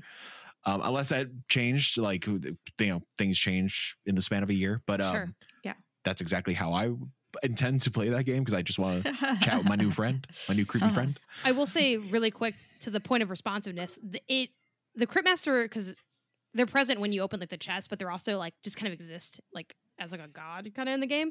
And you can you'll type things, and sometimes the Crypt Master will respond to like your guesses. They're like no, you tried that already, or like, I don't know what that is, or they're like acknowledge the actual words. So I think the coding mm. underneath the hood is really, I'm really curious about that because the Crypt Master responds to like quite a like wide range of things. Yeah. Um, but yeah, definitely did still feel like it's in progress in the sense that like the audio settings were like very a little messed up. Like they just wouldn't respond to like me trying to turn stuff down or up, which made streaming kind of rough. But other than that, um, it worked really well and was super fun. So definitely check it out. It's a very interesting game. When they uh, first announced the game, whenever it was, um, any Twitter response that the Crypt Master account got, they responded, and it was like with a video of the Crypt Master saying that's a response. Amazing. And like I we got a I it, it would take it would be very challenging to try to dig it up, but like six one indie got a very specific six one indie response from the Crypt Master in like that stellar voice acting. Uh-huh. Um, it's yeah, it's really impressive. So, so I'm good. really stoked for it. Hundred percent, Mike. Uh, you have another game on here that uh, Janet kind of touched on, Highland Song. I've yeah. I want to dive into this. I haven't been able to yet. Tell me about it. Yeah, so Highland Song is a narrative platformer that takes place in the Scottish Highlands. You are a young girl, essentially like kind of sneaking out of home, and you want the goal is to meet up with your uncle in another area of Scotland. And um, the whole gameplay mechanic is you are scaling up and down mountains, and you are identifying different peaks and different mountains. Um, to explore and learn about Scotland and the culture and some of the history behind it. Um, I'm I, I need to I, I don't think I was in the right mindset for it when I, I gave it a shot. I, I put about an hour into it. What I really love is obviously the visuals. It's all hand drawn, hand animated. It is really stunning. I love the how it uses uh, perspective. So like or I guess depth perception in a way. So it's very strictly like 2D illustrations, but all like it's very hard to explain. Like pretend like uh, you're looking at your desk in front of you and you are putting pieces of paper split uh like pieces of paper standing up in rows and uh like the gaps between are st- still strictly gaps between um i sorry janet distracted me with this tweet did you find the tweet I, I might have, yeah, but holy to, shit okay to, but yeah to I- add to your Highland song thing, yeah, it's kind of like sorry that's why i started stuttering no, no, no, it's all good. Um, I, it's this. This has been the theme of the episode of like either inadvertently or purposefully distracting each other with side messages about the show. But um, yeah, it's kind of like um, almost like collage like or like paper Yes. dolls like. And I do think the um, while it's not quite functionally the same because of the jumping that you're describing between like the gaps, Mike, but it does remind me a bit of Oxenfree's style, like both in like the look and then kind Yeah. of the you're Mhm. zoomed out looking at like a large landscape as you slowly like traverse it but yeah it does have like a bit of platforming to it um yeah and then climbing despite being 2d and having layers so yeah i get how it's, it's a little bit of a, like a funkier take Yeah. Um, first off, it, the Crypt Master tweet way more general than I thought it was. Uh, it's just him saying, "Ooh, I like that." Um, yeah. So I really like. Uh, obviously, the visuals are stunning. I I do like the platforming. It does a really interesting. Um, twist on platforming with its music I, the music is remarkable but it it is part rhythm platformer as well so you will get into these segments of like a, a giant field in front of you and you know just moving left to right will be might be a little boring so you could cue music that kicks off and like it's really impressive where like it feels like it's the start of a music video where like back in the day you know they had like the credits on the lower third and it tells you like the song name and the artist all that kind of stuff. That'll pop up and it turns into just like a playable music video of sorts where you are you have to tap jump to the rhythm of the music and and i guess like it is like segmented you can't just tap to like any rhythm. Um and yeah it, it just runs through and plays the song and you're jumping to the tune of the song it's really cool. Um really love the exploratory stuff where you, like i mentioned you are climbing these mountains and you're trying to identify stuff in the distance. So like you'll pick up map fragments essentially or like old pages of history books and it'll give you visual clues of like this mountain is i don't know janet peak and you have to find like uh, the picture on the page will sh- you know it'll have some like visual characteristics. So you have to like go on the mountain and scrub through the landscape and try to figure out okay like is that what this mountain looks like? Is this it? And you're trying to pinpoint what each mountain is and give it a name.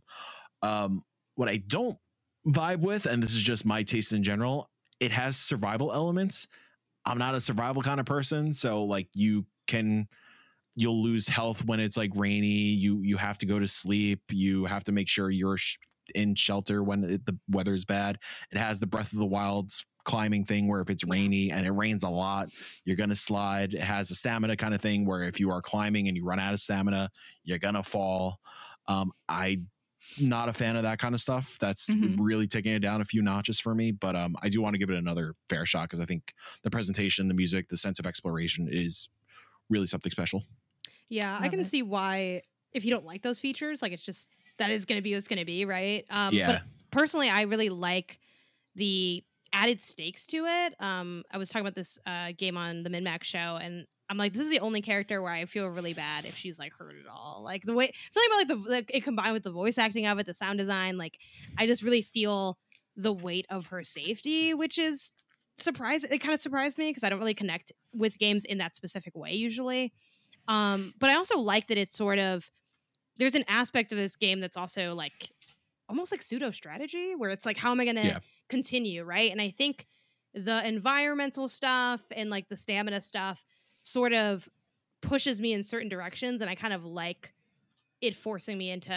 certain things where i'm like okay well now i really want shelter so maybe i am going to like talk to this guy by the fire because maybe i can get shelter like from what he has going on or you know i read like a note that mentioned oh you can get shelter underneath these um it's kind of like that Stonehenge like structure that's like fairly early in the game, though depending on what direction you go in. And I was like, okay, now that's going to be my new goal. I'm going to focus on getting there, and then that took me somewhere else. And I, I like how it sort of can push you in certain directions and kind of add a little bit of structure in that sense. But yeah, you know, it is something that if you're not looking for that kind of experience, maybe takes you out of the other aspects that it has going for it. Hundred percent. Um, I'm going to switch over to Jenny very quickly because she's thrown poor Mike a bone with talking about one of his favorite top 10 games. Uh, but also, Poor Mike. she has a game on this list that I missed during Day of the Devs, and I am devastated that I didn't get to check it out. So, Jenny, throw it out there. Yes. So it's really funny that we had Spin Rhythm XD on the like our top list, our top verdict, because I literally played it for the first time yesterday and it absolutely blew me away. Um, I, I don't want to go too far into it because we already talked about it. We already hyped it up. It's great.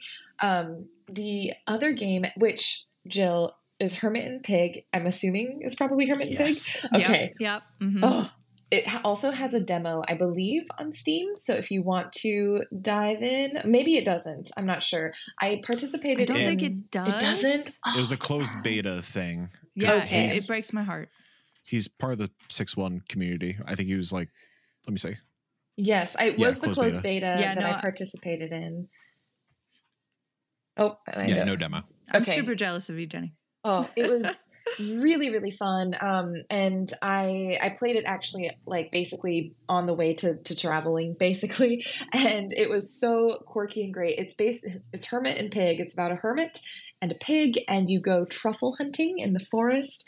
Um, again, it does have that quirky. Earthbound esque RPG feel in terms of this pixel art. Things are just weird, things are a little goofy. Um, the turn based battles are really interesting because um, the actions you have are things like stomp, swipe, crunch, and you actually it's it's Pokemon esque in that you have to do specific types of attacks against specific critters. So like you have to stomp on bugs and you have to swipe at flies, for example. And it's like there are sort of these uncommunicated types that you're dealing with. Um, also, there is against humans combat, but the combat is instead dialogue based, and it's you trying to navigate a conversation, which is super interesting. And you're just such an awkward character, and other characters are really awkward to you, so that's really fun.